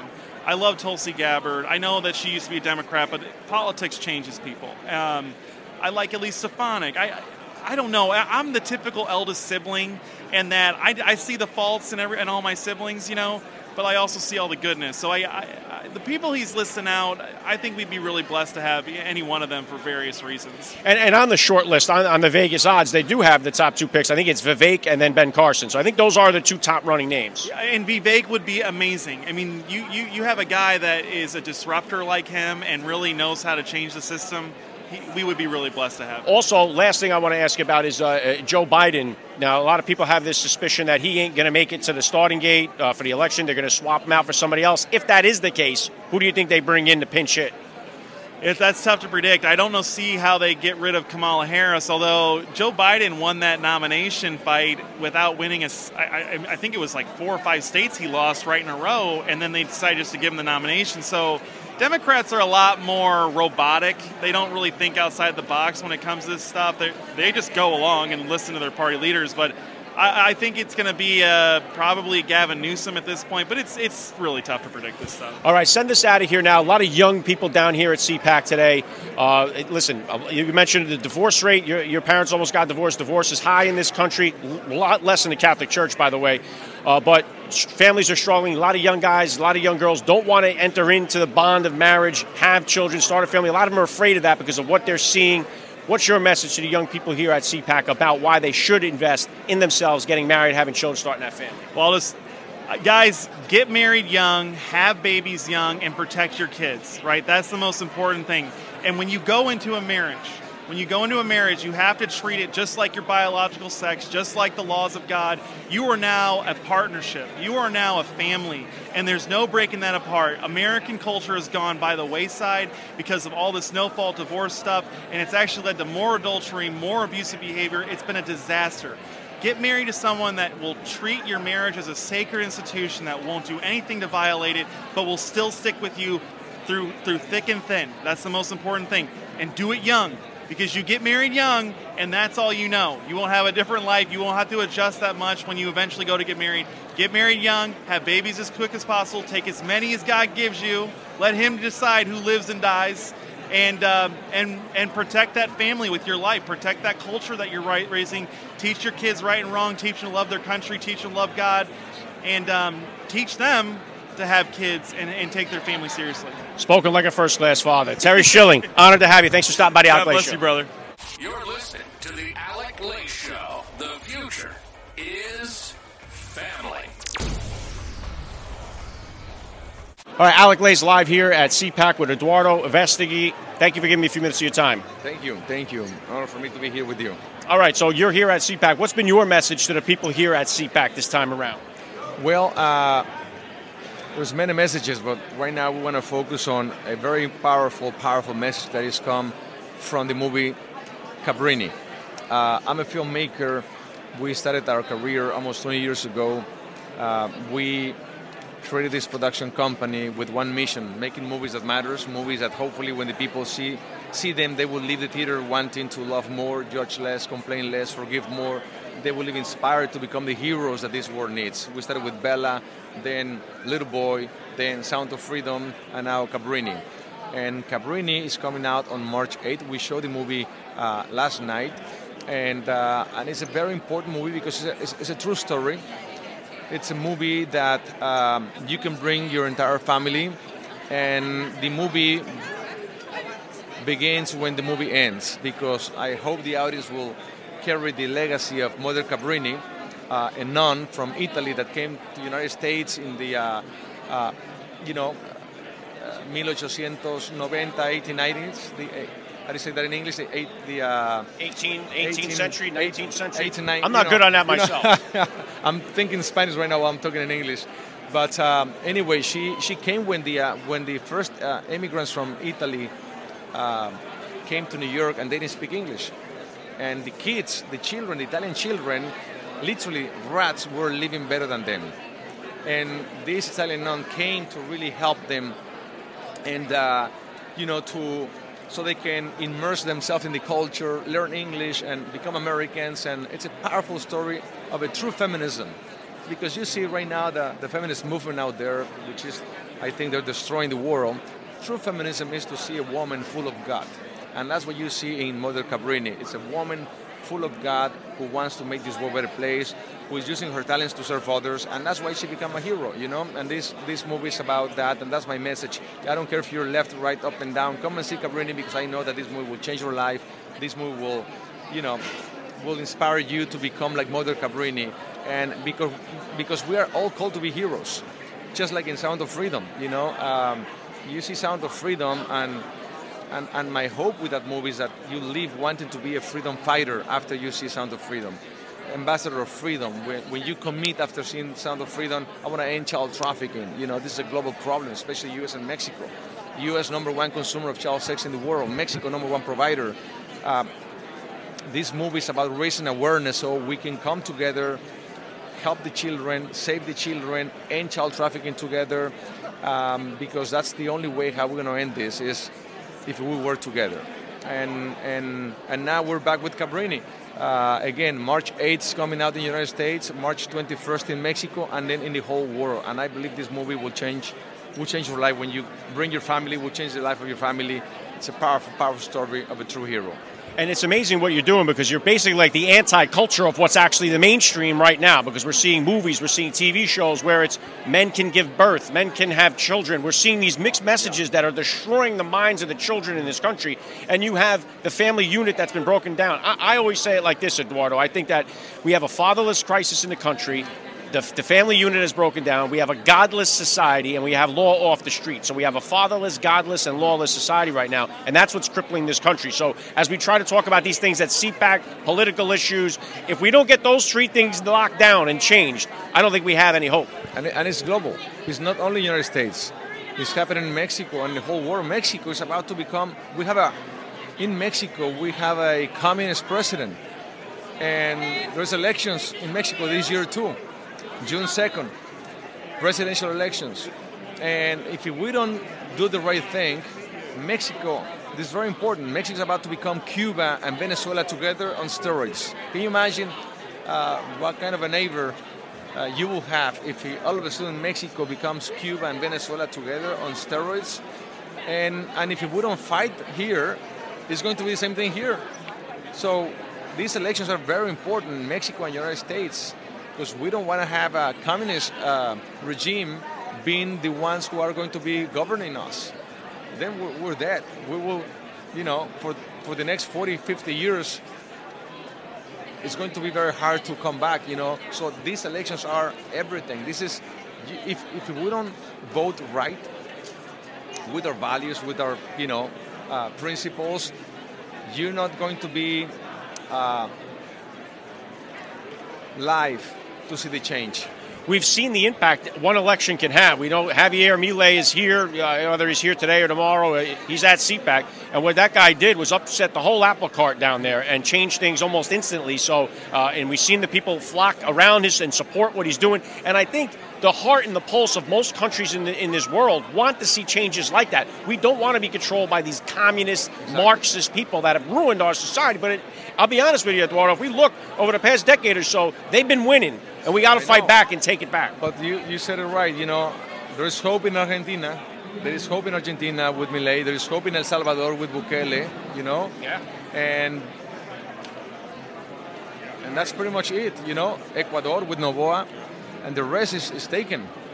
But we need to take it back. You know, we need to take it back. Uh, we need to fight for freedom with our lives, and I'm doing that through. Uh, um, you know, from from the art angle. You know, uh, as a filmmaker, you know, Plato said if you have to choose between art and politics to govern a nation, he said I would choose art because art has the power to touch people's hearts and change their minds. Therefore, how they think, how they live, how they behave, and that's why this other, the other side, that's that's what they're winning these battles because they control the media, they control Hollywood, they control the university, universities.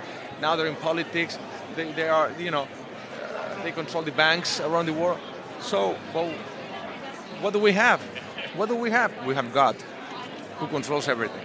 So that's why it's so important. That's why Cabrini is so important because the message of Cabrini is let God be the center of your life.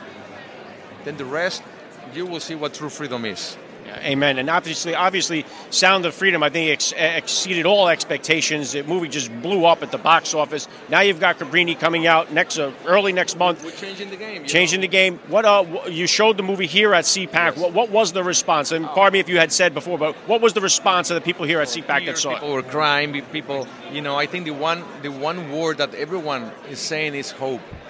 You know, this movie gave me so much hope because in this it's very easy to lose hope, you know, when you see things, uh, what you just said before, you know, I mean, all the craziness that is happening in the, in the woke, in the woke movement, in the, with the globalists, with these um, perverts, because that's what that's who they are. They're a bunch of perverts trying to uh, corrupt, you know, uh, our children. You know, they're trying to sexualize your children, and they're trying to literally uh, remove God uh, from everything, and um, and people last night when they saw Cabrini, literally was people having tears in their eyes, repeating this word, hope, hope, there is hope, there is hope, there is hope. So I hope this movie will bring so much hope to the people. And but remember, if we put our hope in God, you will never lose hope. It's, it's just a matter of time. We're, this is just battles. We won the victory. I mean, the victory is already won. It's just battles that we need to fight, you know. And, uh, and if we, we do the right thing and we fight them, we, we, we will win. Because the truth will set us free, and, and the truth always wins. So we are in the side of the truth. You know, what we all we need to do is to live according to our principles and our values. You know, it's, it's simple. You know, just do the right thing all the time. That's it. Do the right, do the right thing all the time, and things will be all right.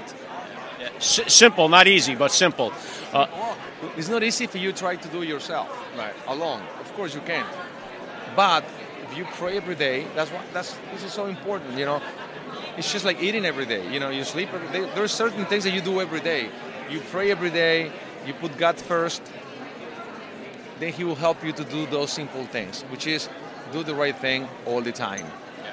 Amen. I love what you're doing. Obviously, it's not easy to do what you're doing. Arrows come your way when you start to fight against a system like this, and Oh, we've seen it all. We've seen it all through Sound of Freedom, the way they tried to turn the entire thing around. But we need guys like you and your voices. So thank you for what you're doing, uh, Cabrini. March 8th, I believe you March said. 8th coming out here in United States, then uh, March 21st in Mexico, and please pray for me because at the same time, you know, I, I'm I'm trying to run for president of Mexico.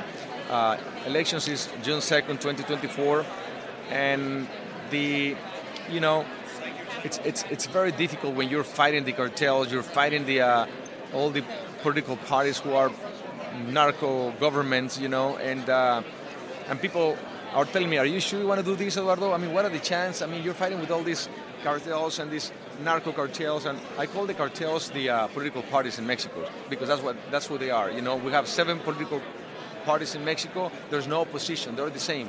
They're the same, you know, and uh, it's almost like in Mexico right now. What is happening? Imagine like if Kamala Harris becomes Republican, and she is the uh, Republican candidate running against Hillary Clinton. You'll be like, what a, what a joke, right? I mean, Kamala Harris. So you mean Nikki Haley in a sense then? Uh, yeah, but Pretty even much. worse because over there is like literally like Kamala Harris and Hillary Clinton. Right, Like, okay. It's, it's not even like uh, trying to be settled. No, no, it's they're in your face, Right, right? yeah. I mean, kind of. I mean, she's in your face too, right? But uh, and that's what's happening. We don't have uh, Mexico is a Catholic country, Catholic country represented by or governed by anti-Christian government. So, but the majority of Mexican, we don't have representation uh, uh, uh, in politics. So I'm trying to like, uh, I'm an outsider. I'm not a politician. I'm a filmmaker. And when I was raising the one million signatures that I that I needed to become an official candidate um, for the presidency of Mexico, they gave me 120 days. In those 120 days, they stole my signatures. They stole my signatures. We won. We made more than one million for sure, but they stole the signatures. They, the democracy of Mexico was in this app that doesn't work. I mean, it was really. They were trying to block us from every single angle, but we're fighting. We're not going to give up. We're going to keep keep fighting the system. You know, they will have to kill me to stop me, and and and I'm going to fight with my life because I love Mexico. I love my country, but there is a lot of corruption with these governments. We have a communist regime right now. There's a lot of corruption there, and we need to uh, we need to fight for freedom. You know, and that's what I'm doing. So please pray for me. Yeah, we will pray for you and thank you for what you're doing because we need guys like you in the fight, not through just the film industry, but what you're doing in Mexico running for president. So good luck with the presidency, good luck with the film, and thank you for giving me a few minutes of your time here. And God be with you. God bless you. Thank you. You're listening to the Alec Lace Show. The future is family. Yeah. All right. Alec Lace Show here live at CPAC with Congresswoman Kat Cammack. Thank you so much for giving me a few minutes of your time on the Alec Lace Show. Yeah, absolutely. It's chaos in here. It is. It is. So, what is, you know, we're here at CPAC. What has your message been to the people at CPAC this year? It's all about we the people getting involved and exerting your power. People don't realize how much power they have just as an everyday average citizen. And that's really the way that the system was designed to be, where you can call up your representative and you can bless them out if need be. You can encourage them, you can support them, you can you can change the course of history just by having a little bit of civic engagement. And so if we don't tap into that right now, our country will be lost because it's all predicated on people being involved and caring about the future of our country. And talking about getting people involved, one of the themes here is getting people out to vote. We don't Yeah. have enough voter turnout, and it's Correct. important. And this is going to be, whether we like it or not, I mean, this is going to be President Trump's last shot at this here. Yeah. And we have got to get him over the hump and get him back into the White House because if we don't get him this time, we're looking at a, a, a real disaster. I know Biden warned us that we were going to look at the pandemic of the unvaccinated, a cold winter of death. But if we don't get Trump in there, it feels kind of like that way. Absolutely. I mean, and that's the thing is, I remember in the last election there was a big push to make sure that people didn't vote early and that they didn't vote by mail. We have to move away from that. We are getting killed in early voting and in absentee voting. We have worked really, really hard to make sure that states are going through tightening up and making sure that there's integrity in the system. And I think if we can really assure people that voting that by absentee or early is safe, they should do it because I can't tell you how many people I have run into who said, you know, I had a family emergency, or I had to take care of my grandkids, or there was a blizzard, or something happened, the septic backed up, who knows? If we have people who don't show up on election day and we haven't done our due diligence in getting people out to vote early, we are absolutely screwing ourselves. And we just saw that in New York. We just lost Santos' seat, which, by the way, was a debacle. I cannot believe that we get rid of Santos. We don't get rid of uh, the, uh, the, the Adam Schiff. the- Adam Schiff, but I'm saying the Bowman, the uh, Jamal Bowman, the, Oh, my God, the, the door fire- puller, the fire extinguisher puller. That's what I'm trying to. We can't.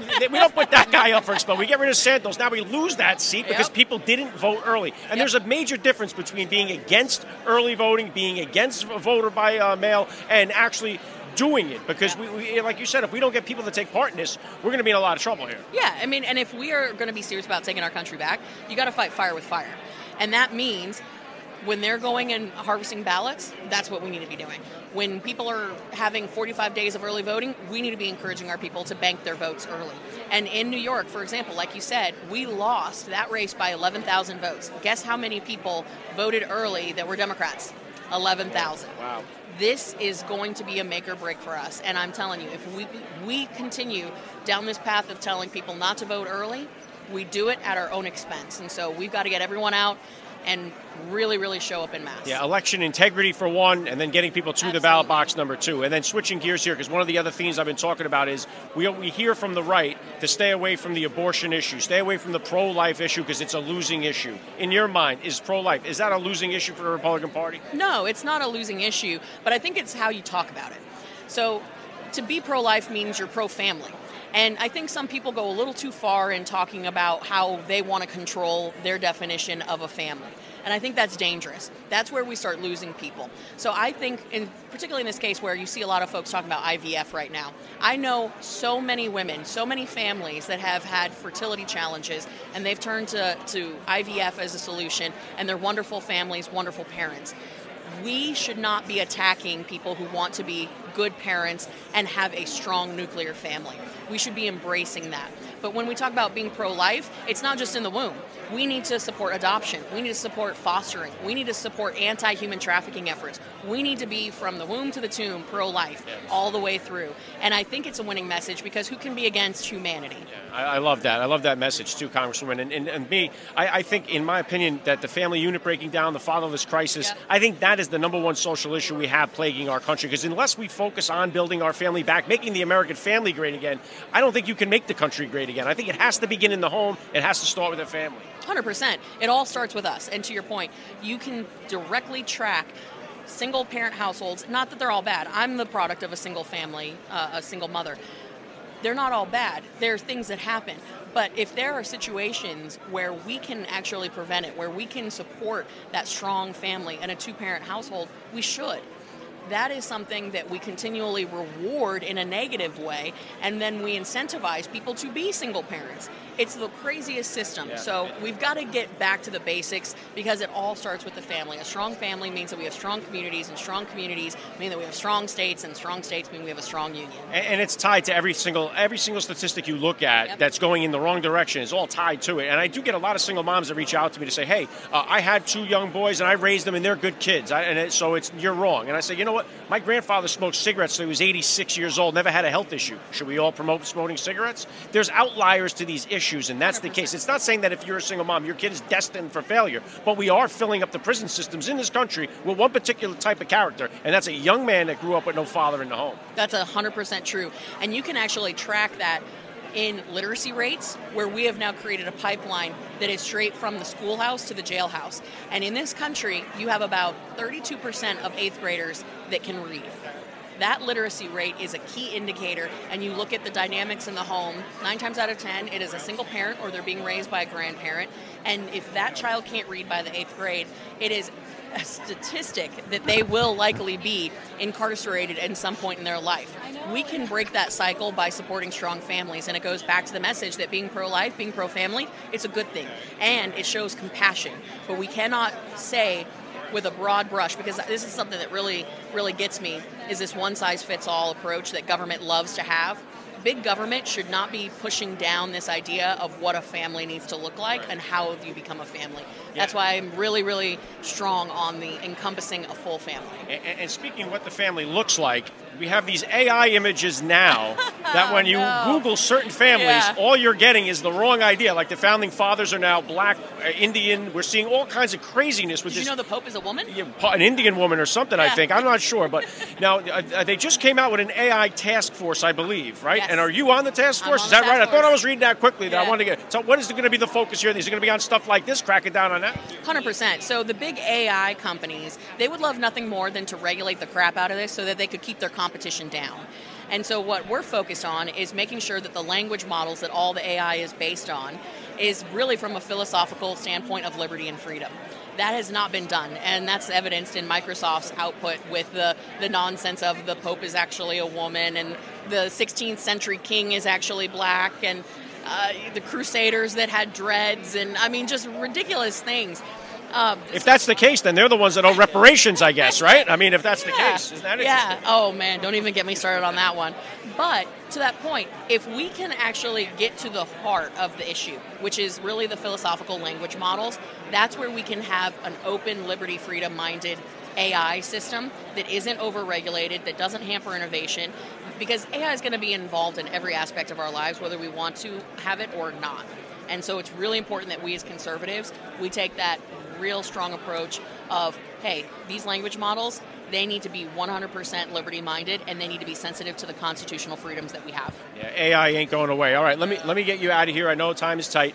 Uh, I've been asking people. uh, Obviously, Trump's the main speaker here. Yeah. Everyone's speculating about the VP pick. He made a couple of name announcements, maybe at the Fox News. What's your pick? What do you think he takes? Ooh, um, honestly, I could see a Ben Carson. Okay, um, I could see a Tim Scott, but I think smart a smart pick would be a Tulsi Gabbard. Oh, okay. I like it. Uh, Congresswoman Cammack, thank you so much. I love what you do. Thank you for giving me a few minutes of your time in the Alec Lace Show. Appreciate you. Thank you so much. Thank you. Thank I you. appreciate it. You're listening to the Alec Lace Show. The future is family. All right, Alec Lace's live here at the Alec Lace Show at CPAC with Newsmax's Carl Higbie. Carl, thanks for giving me a few minutes of your time. Hey, appreciate you having me on. Normally, I interview you, I have you on First Class Fatherhood. I made a pivot in the summertime to the Alec Lace Show, where I now talk about political issues facing parents because when Joe Biden made the statement that we have to remember there's no such thing as somebody else's children, these are all our children. Right. This, this Okay. Marxist ideology that the children belong to the state or they belong to the school system, in my opinion, they belong to parents is a blessing from God. What's your take? I mean, look, you want to pay their bills, fine. You know what? That's what they're trying to do. They're trying to take the, the, the, the ownership away from parents. And they're saying, because we've done that, because we've embraced single motherhood, we've, we've basically dis- disassembled the education system. We've taken everything away that parents have been responsible for, and they've tried to use that as an excuse to say that no, no, no, now your kids belong to us, not you. So, at, at- with, with that entire mentality, they've changed an entire generation. The same thing with student loan debt. This is the student loan debt forgiveness for college kids is the exact same let's call it like valmorphication or whatever weird word you want to use, to take that to the next level from almost cradle all the way to college now. And they're going to perpetuate this government reliance. It's really bad. It, it's bad, and also too, Carl. What they're doing is they're telling kids, they're teaching kids in school now about the transgenderism. I- I'm in the communist state of New Jersey, right? And so it's like there, the schools are allowed to change your kids' pronouns. They call them a different pronoun. They don't have to tell the teachers. They're not required to even tell the not the parents. The parents, I mean, they're not even required to tell the parents this stuff is going on. Yet the kids are failing in math, failing in reading. The, the education has dropped, but they're pumping these kids through all this stuff that's all nonsense. Yeah, it, it's insane. The fact is, look, my kids are, are, are part of my family. They don't belong to the state. The state's not there at 2 in the morning when they wake up. The state's not there when they're sick. The state doesn't love them. The state doesn't want to have any interest in raising them to be productive members of society. The state just wants control. That's what this is about. It's about control. And if they can tear those kids away from the parents, I mean, you look, every single Stalinistic, Hitlerian, every type of those type motions have always pushed for a separation of the children from the families because the government doesn't teach core values. The government cares about staying in power. So every time you see the rift between parents and children, it's about instilling government values rather than family values, which is the, the notion of freedom.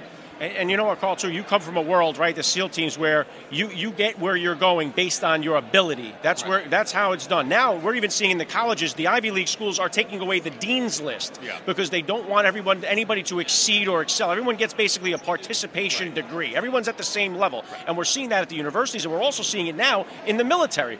What, what's your take on this? Because we're seeing the woke this agenda come into the military now, and God forbid it starts affecting special forces, but it's already affecting the regular military. Look, you know, all these people pretend to be woke and you know the, the liberal ideology is, is perfect and great and fun and fine until that first bullet starts flying. And that's the problem is yeah, i mean look you have a significant portion of the military who's never seen combat and that's okay. They do fantastic work with logistical support and things like that.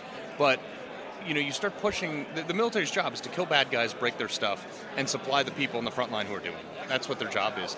But when you start worrying about who's offended by what, it's like we're in the business of killing bad guys. Who cares if someone's offended? Get over it. I mean, look, when I was a new guy, I l- ran my mouth a little bit too much. So they strung me up naked and shot me with gunpowder-propelled paintballs for an hour. Was I offended? You damn right I was offended. But you know what? I didn't smart off anymore. Yeah, and, and that used to be kind of the culture that we lived in too, right? You, Mike Tyson said that one time. Social media is just about a bunch of people that never get punched in the mouth for saying these things, and that's what's happening. We see this culture now where people are just brazen to say these crazy things. But now, let's call it. What pisses me off is just what it's doing to the parents, and that's why I, I, you know, I think that right now more than ever, if we don't get Trump into office right here in this election, I, th- I think we're headed, for a catastrophic time period in America here if Trump doesn't win this. We're actually headed for catastrophe no matter what. And the reason I say that is because, you know, both the, the, the, Democratic Party has set this up. So no matter which side wins, there will be discontent and loss of faith in either side. Look, the, the, the liberal left thinks that they are so morally virtuous that nobody could possibly ever want to vote against their also benevolent policies in, in the most sarcastic way possible. But you have you know people like you and I who are sitting there watching this. We're watching the economy go down the tube. We're watching a massive foreign policy blunders. Watching the, the rise of, of these DAs and, and lawlessness across the country. We're thinking to ourselves like, how could anybody vote for this anymore? And I mean, the polls say that less and less people are going to vote for it. But if Joe Biden, Joe Biden, I don't think he's going to be the nominee. But if he is the nominee and he does, God forbid, somehow quote quote win this election, you're going to have a lot of people that feel that their votes just don't count anymore. That- That's kind of how I feel, Carl. And, I think the two things that Trump faces is number one, the voter integrity, right? The secure election, and number two, voter turnout. Can we get the people out there to vote? I think that's the two things we struggle in the most, no matter who runs against them. Yeah, and, and look, to, to the thing is, you know, without relitigating 2020, like, can I walk into a courtroom and prove that? No. But you know what? Like, at the end of the day, you have, I mean, Bridgeport, Connecticut, in my own home state, a judge overturned an election because they're like, guys, this was totally whack. You got to do the whole thing over again. So, so to say it doesn't exist is nonsense. However, you know, there is an element of this where the Republican Party is far behind on this. We don't send people to the polls. We don't have door to door voting efforts where we register people to vote. Democrats are 40 years ahead of us on that. The RNC is just now getting their act together. If we can do that, all we have to do is so let, I mean, look, all their policies absolutely suck. Every single one of their policies ends in disaster for whatever they try to regulate. Every one of our pol- let's not be total, but almost every one of the Republican policies are they create prosperity. They get the government out of your life, out of your bedroom, out of your wallet, out of your kitchen. And it's still a 50 50 proposition. Like, how little do Republicans have to figure out to make it a blowout, and we never need to worry about anything ever again. Yeah, uh, geez, oh, well said. And, and, and, I got three minutes. I want to pivot here to the border real quick because we've seen uh, Mayorkas get impeached, yeah. which should have been done a year ago, but finally they get him impeached. I think maybe a little too little, too late. I don't know who's coming in from behind him, uh, but now. It, we have so many people now, they've showed up in the neighborhoods. In New York, they're everywhere. They're in the schools, they're in the airports, right. they're in the bus stations, they're everywhere. We're flooded with them. Now, Mayor Eric Adams is going to give them $10,000 a piece on debit cards while you have veterans that are homeless living on the streets in, America, in, yeah. New York City. And it just seems like a smack in the face. And why would, in, in the world, anybody would vote these people back in? But what's your take on the border? Is it, even if we closed it right now, I think so much damage has been done. Millions of people have come here already. I mean, what's yeah. your take on this? Well, the take is, you know, people who pay taxes, live by the rules, they're the ones suffering from this. I mean, people in New York have already said that we're, we're leaving. It's, it's, it's a dump. I mean, I work in Manhattan every day. I'm stepping over homeless people. I see the illegals everywhere. It's not it, like they stopped catering to people who support the system and started catering to people who hate the system. And the bigger problem with this is you're seeing an entire generation grow up that thinks that this is the way things are done, and it's really a problem if you're going to fix the nation and also security. I was talking to Ken Paxton earlier about uh, about a bunch of these issues, and he's like, "Yeah, sure, for you know 10 12 million dollars they were able to secure a 30 mile area of border they took crossings from 3000 down to 2 so don't tell me you can't do it it's just the, the will. They could button up the entire Texas southern border for a little over $300 million in the same fashion that they did, but they won't let them do it because they want to send money to Ukraine, they want to send money to everywhere else, but here, and then they want to give them a bunch of money when they cross illegally. And we know that's the political part of this. They have the package that's the border bill, but oh, by the way, in this bill we're going to give 60 billion to Ukraine. So then if you vote no for it, oh look, Republicans don't want to close the border, and that's right. how they do this. And it seems like that's. But is it is it Republicans too part of the problem here? Aren't there some of these RINOs that are in there that are a major part of the problem? And if until we get rid of them, we can't really accomplish anything. Is the problem. You have so many congressmen and senators and elected officials that I'm calling for. Just stop calling for it. Just do it. Right. Just do it and I'm so sick and tired of like perfection is the, always the enemy of success for the Republican Party. They every time. I mean, look, we passed HR two in the House as Republicans, and it, it's it was like the gold standard in border security. I mean, Chuck Schumer won't even take it up in the Senate. But the problem is, is they're out there talking all this smack about how Republicans are horrible because they won't pass 18 million dollars for our border in a, in conjunction with 100 million dollars that goes to a bunch of other countries, a bunch of other countries border security, by the way, 60 billion for Ukraine, but 18 million to our border. I'm, I'm sorry. Republicans need to get on the horn and they need to be active in the media, just as active as Democrats, to say, we passed this, this is what's in HR2, we tried it, and you guys aren't the ones taking it up. Yeah, start, start having that kind of like, we take no prisoners attitude is what we need to see. All right, last thing, real quick, who does Trump pick VP? What's your, what's your take on it? Um, I'm staying out of this one for now. Staying out of it for now, okay. All right, listen, Carl Higbie Show, I love what you're doing on Newsmax, 5 p.m., weeknights. I love to see you there. Thanks for giving me a few minutes of your time on the Alec Lace Show. Thanks. You're listening to the Alec Lace Show. The future is family. All right, Alec Lace here live at CPAC with former Green Beret John Frankman. Uh, thanks for giving me a few minutes of your time on the Alec Lace Show. Thanks so much for having me. I appreciate it, Alec. All right, so this, you're, you're here at CPAC. What's the message that you're giving to the people here at CPAC? So right now, the message I'm giving is that the next administration they need to hold military leaders accountable for what happened during COVID. COVID-19 mitigation policies were the biggest infringement upon our personal liberties, and it was especially a, a, a big infringement upon the military. And we're not going to restore the military until we have accountability. Furthermore, we're not going if we don't learn from our lessons, we're going to continue to lose more and more liberties. So even though I'm focusing on the military, it's also something that's going to affect the rest of society. Yeah, we saw with the military that you had guys that wouldn't want to get the COVID shot and that were forced to exit the military. Those guys now they're saying, "Oh, uh, come on back," because the military recruitment is so low I think it's at the lowest point since Vietnam, if I've read that right. Uh, and it seems like more and more of these military, uh, whether it be, I think everybody but the Marines is becoming more and more woke, and the woke effect, uh, uh, culture has just infiltrated the military as well. Absolutely. When I got to 7 Special Forces Group, of all places, my rear acting uh, battalion commander was a transgender major. I mean, it's just amazing that you have a Green Beret who is suffering from this mental illness. However, yeah, we're hurting on recruiting, but we wonder why. We kicked out 8,500 service members on active duty for refusing the shot. A lot of them, such as myself, weren't kicked out, but whose careers were screwed over. We decided to leave. Now we're having retention issues, recruiting issues, and it's not a good time when we have Russia, China, Iran, every other problem happening, and basically an invasion within our border. So not a time to mess around. And while that was happening eh, with the COVID, I had a, a former Navy SEAL uh, Rob O'Neill on the show, and he was saying, eh, according to him, the SEALs were leaving in droves because of this whole thing over the being forced to take the vaccine. And so now, also too, you had a former Navy SEAL. I did an interview with uh, Chris Beck, who became Kristen Beck, transitioned into a girl, and then transitioned back, and now is a big proponent right. of speaking out against this stuff because it's all it's infiltrated the schools and our kids, and that's what I think where most people like if you're an adult, you want to change your sex, your gender, whatever you want to do, okay. But when you start doing this to children, when you start using puberty blockers on children to start changing, uh, altering who they're supposed to be, this mental illness has gone from from just uh, it's another level because it's now it's not only just you you're affecting, it's the life of another child.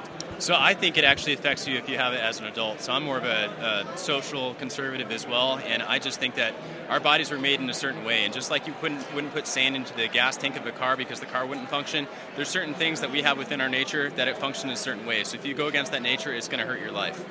Yeah, okay. So now here's the issue now, moving forward. Like you said, we had these threats from everything from uh, right now where we have war and conflict in the Middle East. We see the conflict with the Ukraine war, and we're just the whole region seems to be upset all across the pond here. And right now you have our open border where people are just flooding in. We have no idea where these people are coming from. And if you're one of these enemies of the United States, wouldn't it be a uh, like a prime time right now to exploit this hole down at the border and bring in whoever you wanted to? I mean, what would stop all these people like China, Iran from sending in people that they want to do us harm? There's absolutely nothing to stop them. This would be the perfect time, and we're also strengthening the cartels because the border might not be secure on our side, but believe you me, the cartels on their side, they're going to try to find a way to finance this, and they are by making people pay to come through, by trying to exploit child sex trafficking and other problems. So and you know, I think that we might not see the problem right now under Biden, and it might be a lot more opportune to then have some insider attacks, threats, going after key infrastructure if Trump comes in. I mean, I can't imagine the kind of riots we're going to have given the BLM riots we had, uh, what, during George Floyd. Yeah, and, and, you know what? Right now, if you're one of these guys, you're watching the clock and saying, we got till November. We got to get in there because if Trump wins this thing, they're going to shut this down and we're out. So right now they're in a mad rush to get over here as they can. And we see what happened just a couple of months ago in Ecuador with these cartels. These guys were, were murdering people on, on live TV. They were live streaming these murders. These are barbaric people. These are the guys Trump has been warning us about that are coming across the border. But they instead of saying, yeah, you know what, he's right, they're calling him a racist for it. But look at what these cartel guys are capable of, and now they're in your neighborhoods. It's absolutely crazy. And if the people have the, the kind of energy to come here, to walk up here, it'd be better for them to go to their countries and try to fix the solution. You know, you have to take care of the problem at home. We need to take care of our problems at home. And right now, we're, we're $34 trillion in debt. I think that means that each of us owes over $100,000. I don't know about you. I don't want to pay $100,000. I don't think I can pay $100,000. But that's going to come down crashing and burning. So we can't be trying to support a lot of other people within our welfare state. But hey, it's all intentional. It's Biden's plan to maintain power and destroy the country. And I'll ask you this too, John, because I have three, I have four kids, three teenage boys that are all going to be military age during the next four-year cycle of president. And so it scares me as a parent to think my kids could get sucked into fighting in Ukraine or fighting against Russia, fighting in the Middle East with Israel and Palestine. It scares me as a parent to think this could happen. And right now, I would never want my kids, even though I, I always I'm, i I always have the most respect for guys like yourself that serve. I would never want my kids to do it right now mm-hmm. under this administration. You, being a former military guy, Green Beret, served at the highest levels. What's your take or what's your advice to parents right now who have kids that are interested in the military? What would you say to those parents? So I would say that ultimately they need to do what is best for their manner of serving God, and it might. We're not going to avoid this conflict, and we can't let the military be another three-letter agency that's co-opted by the left.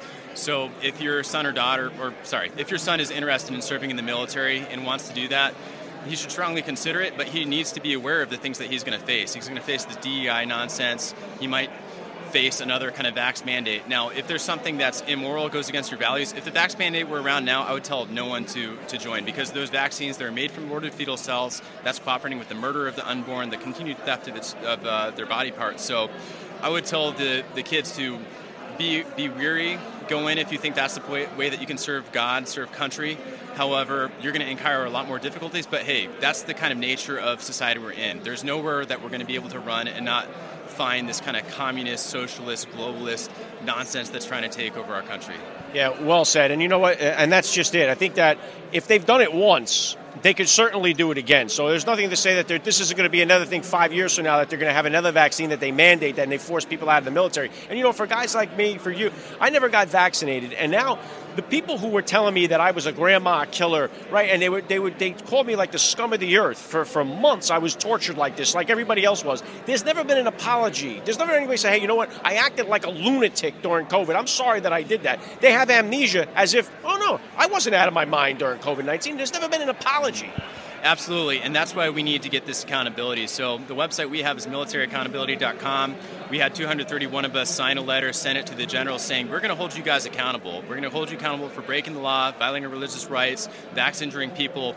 And unless we get accountability, not just in the military, but within big pharma, we're going to continue to go down this road. So I'll tell people right now, we all know we're behind Trump. He's the candidate but we need to also make sure that he knows the powers he has. And with regards to the military, he can choose certain service secretaries, certain people who can bring these generals who violated our conscience rights onto active duty, so off of retirement onto active duty to subject them to court martial. And that's something that needs to happen. If we don't have accountability, we're not going to have restitution. 100%. Yeah, we need accountability. And also, too, uh, Trump this time around, I think he's going to be a lot more cautious about who he selects for what position, because I've been saying, if anything, I think he would even admit he brought in some bad apples and, and, they ended up turning on him. And now we see it. We see who these people are when they came out of the administration. Uh, some of them now uh, throwing shade at him online, but some of them even, like his former press secretary, I always say, Stephen, Stephen, Stephanie Grisham, came out and said, I never even voted for this guy, yet you were his press secretary. So hopefully his vetting process is a lot tighter this time around. Absolutely. And you know, no one's perfect, but we give him grace, and he was the best president of our lifetime. I mean, that's something amazing. And the kind of trouble, I can't imagine the kind of pressure or difficulties he was going on. So we need to get behind him, support him,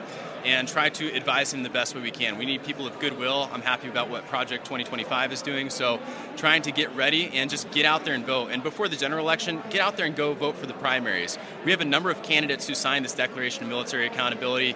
Folks like Kim Hamilton, Matt Shoemaker, Mara Macy, Jay Furman. So look up those guys on Declaration of Military Accountability. Get out there, support them, vote for them in the primary. I mean, what we have a Republican majority right now, what is that doing for us, right? Because we got a bunch of RINOs in there. So get out there, get active in the primary. Whatever you're doing now, you need to do more because it's game time, or else we're going to lose this country. Yeah, well said. John Frankman, thank you so much for your service, and thanks for giving me a few minutes of your time in the Alec Lace Show. Thanks for having me, Alec. Appreciate it. You're listening to the Alec Lace Show. The future is family. All right, Alec Lace live here at CPAC with Eduardo Bolsonaro. Thanks for giving me a few minutes of your time. Thank you, Alex. Honored to be here with you. Well, you're here at CPAC here. What's been your message? What's your message you're bringing here to CPAC? I want to bring some light about the persecution against conservatives that are happening now in Brazil, not only against my family, but as you are looking here in US as well, in Brazil, we are suffering with that. It's a judiciary dictatorship coming from the Supreme Court. So I would like to bring here tomorrow in the stage of CPAC some of the details, because only to have an idea, my father he's under investigation because there is a video of him getting close of a whale, and the Minister of Environmental is suing my father because of that. Because in Brazil there is a crime that you cannot disturb the whale two to five years in jail because of that. But if you see, there are companies in Brazil that get tourists, bring them to the sea to watch the whale. So this is the kind of things that are happening in Brazil. It sounds like what's happening to your father in Brazil is similar to what we're seeing happening to Donald Trump here in America. Sure. Is that fair to say? Yeah, yeah, yeah. I usually say also that it's the same virus that happen in Brazil and uh, United States.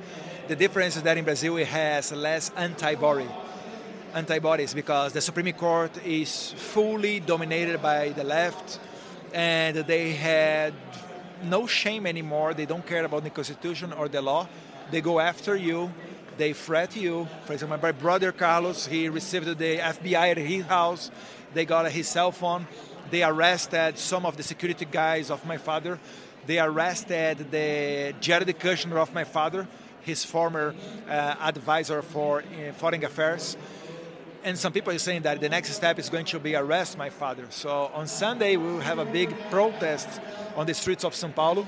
We're expecting to have there one million people, and where my father will have a place to talk very loud about what is going on in Brazil, and we expect that this message go all the world. Wow, wow that's going to be a real powerful thing, an event. Now, let me switch gears here for a second. One of my friends is Renzo Gracie. He's a big supporter oh, of your oh, father, great and friend. he was here last year at CPAC. And now, one of the things that we see here in America now, I don't know how it is in Brazil, but we're seeing this transgender stuff where we have men competing against girls in sports. Okay, we're seeing that here, and as a father of a little girl, the last thing I want to see is a man in the bathroom with my daughter or a man on her sports team. So, what's your take on what you're seeing here, and has that affected Brazil at all? Yeah, yeah. It's more common here in Brazil, transsexuals going to the school, but this is starting also in Brazil. It's coming also, it's very strong the debate about uh, this man, biological man, using the female bathroom. I'm also father of a daughter. She's three years old. And uh, I would never let this happen. Like, even necessary to use a force to stop that. I will not see like a man looking looking my, my, my daughter and do nothing. Like this is really extreme. So what we are fighting is to get back the normality. it's just weird that how they are they don't feel the shame to do that and they really want to destroy the family. I never imagined myself that one day I would be elected in Brazil to defend the family and to defend this kind of, of, of issue but it's also happening in Brazil. Usually, these ideas born here in US and they use Latin America as lab. You know, very well said. And one of the things that I do focus on now, I host a show all about fatherhood called First Class Fatherhood. This one, I'm focusing on political issues affecting parents. And it's isn't it crazy that we even have to have this kind of conversation? It's kind of wild that yes. we're even talking about this out loud. And here, here in America, one of the things that's destroying this country is the fatherless crisis, where we have so many families, so many young men and women that are growing up without a father, without a father figure in their life. And that, to me, is the number one social issue we face. We've taken the father out of the home, the heavenly father out of society, and we've taken law off the streets. And those are the things that are killing our country right now. Yeah, for sure. You have even studies going on relating that uh, how criminals grow up in families destroyed with no father or with no mother. This is also a consequence of this culture that is always looking for the pleasures, like have sex with everybody is the main target of my life. The, you know, this kind of things. Because in the end of the day, what happened is you are having a lot of single mothers like uh, that's okay. They will love their child their children. But it's way better. Ask for a single mother if she wouldn't like to have someone to help her. I have two kids. Like one boy of five months years old and a girl of three years old. And uh, for sure it's a hard working to take care about everybody. And uh, imagine that without without a parent without a father. So i think the family when you have the family the mother the father and the children this is the perfect uh, uh, uh, institution to grow up in a good society. I mean, we have to stop this culture and get back what is doing uh, good in our society. Yeah, we have to make the family great again, and we have the government yes, now that has stepped in and has tried to control the family, and that's one of the things that we're seeing. Is more and more government where the gov- they feel like children belong to the state, the children belong this to the school crazy. system. The other day, I listened to a guy in, in Brazil, a congressman like me in a committee, saying that and actually, he was copying Joe Biden. Joe yeah. Biden told something like that. That's why I launched this show. The week after he said that, I said, wait a minute, I've been trying to stay out of the politics. I said, I can't, I, this is the President of the United me. States. I always said to me, I will never jump into politics because my father was a politician. Actually, he is. Right. And I mean, public and private, everything makes it. You go to a beach or to a restaurant, people stop you and bring to you some problems. And I said, man, I would never do that. I'm going to, I don't know, be a lawyer or work in that private company.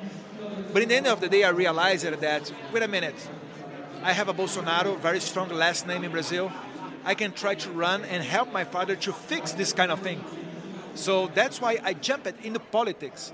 And some people like you, Alec, more and more, they are realizing because what do we conservatives, what do you want is to have Christmas together with the family, to work, have a car, maybe do a trip to the beach in the end of the day during spring break.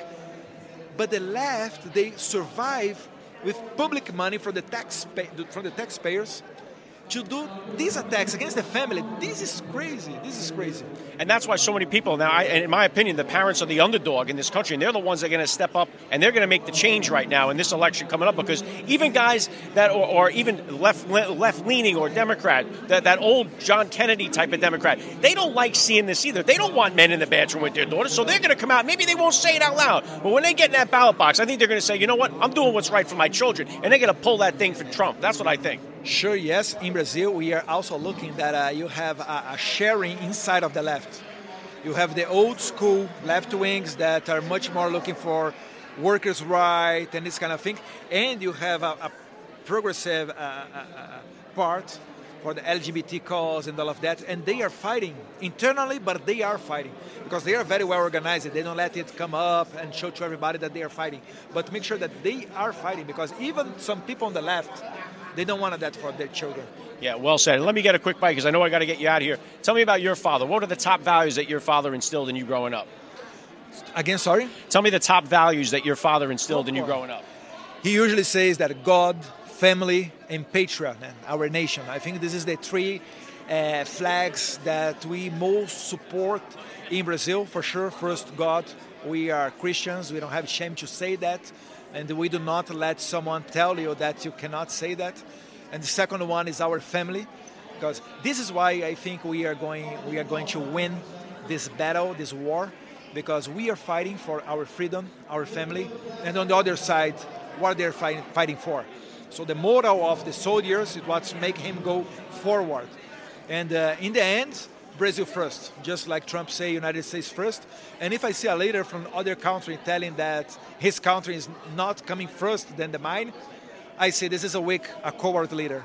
Hey, we are seeing. I know he'll be here, I believe, tomorrow. Uh, Javier Milei from down yeah. in uh, uh, down in Argentina. He's put Argentina first, and the people seem to respond to it. So, like you say, America first, Brazil first, Argentina first. That's the type of language we need. Yeah, yeah. We want to go back to normal time. And Milei is a great guy. He is doing his homework in Argentina. The left is screaming, is protesting, trying to block the cities. So he's uh, even doing some uh, some laws to prevent people to occupy and block the streets. So he's doing a great job, and he is in the right in the right direction. After 12 years, for the first time, Argentina now we say in Brazil they are they are uh, positive in their in their debits. After 12 years, for the first time, Argentina got a month positive when you talk about the public money that they have. Well, I know I got to get you out of here. I'm glad you're in the fight, Eduardo Bolsonaro. Thank, uh, you, thank you so much for giving me a few minutes of your time on the Alec Show. Thank you. Thank you. All the best. All right. bless you. All right, guys. I hope you enjoyed these interviews today. Uh, I think one of the most important ones is that last one that I did there with Eduardo Bolsonaro and his uh, the president of Brazil's son, because it shows what's happening here in America is happening all over the world. We're seeing it in Brazil. We know we're seeing it in Argentina. Javier Milei is here today. Uh, he is one of the speakers as well. We know what he's done down there for Argentina. So it was an honor to have uh, the Brazilian president's son joined me here on the podcast as well. Uh, so I am going to conduct other interviews while I'm here at CPAC. So whatever else I get, whatever content that I can uh, scoop up here from CPAC, I will put it into Tuesday's episode. Don't forget, Tuesday I have Robbie Starbuck joining me on the Alec Show. I'll be back in Jersey in the Closet Studio uh, with you guys. And a big thank you to my son Logan, who's here with me. Get over here, Logan, real quick. Uh, he's been the the guy helping me out with all of my stuff, doing the interviews here. Let's get him in here. Get, get in the seat there, Log. Let's have him on here. He was the third string. How did you end up with third string, Log? Because both my brothers didn't get on. That's right. My oldest son was going to make the trek down the CPAC. He got pulled for something with school. Uh, my little guy was going to do it, Aiden, but he had pulled because he's serving mass with the bishop. So third string. Yep. Let's go Raiders. He's been rocking the Raiders hat here. He's got you get you get more yays or nays with the Raider hat. Yays. Get more yays. Minnesota fan though. Trump's congresswoman. Oh, right. Yeah. Okay. So he's gotten uh, more yays than nays. Should have had you out in Vegas with the Super Bowl. Maybe next year, once you get old enough, we can get you out there. But uh, Logan joined me here. That's all I have for you guys right now, live from CPAC down here in Washington, D.C. I will be back on Rumble. Don't forget, follow the channel here on Rumble. I did my best to bring you as many interviews as I could. Whatever interviews I get and scoop up today for the rest of the day, I'm going to include them into Tuesday's podcast. So get down there, follow the channel, leave a like, comment if you can, and I will catch you guys next week on The Alec Lace Show. Have a good weekend. You're listening to The Alec Lace Show. Alec Lace has interviewed more than 700 dads on his award winning podcast, First Class Fatherhood. Dads from all walks of life, including Tom Brady, Deion Sanders, Matthew McConaughey, Steve Harvey, Tony Hawk, Eric Trump, and so many more. Find out why First Class Fatherhood has been number one on the iTunes charts. Who these men are as fathers and how they raise their children is far more important than anything they accomplish in their careers. Alec Lace encourages his high profile guests to share their fatherhood journeys and offer advice to new and soon to be dads. Let every father in your contact list know about First Class Fatherhood. Available wherever you get your podcasts. Every day is Father's Day on First Class Fatherhood. You're listening to the Alec Lace Show. The future is family.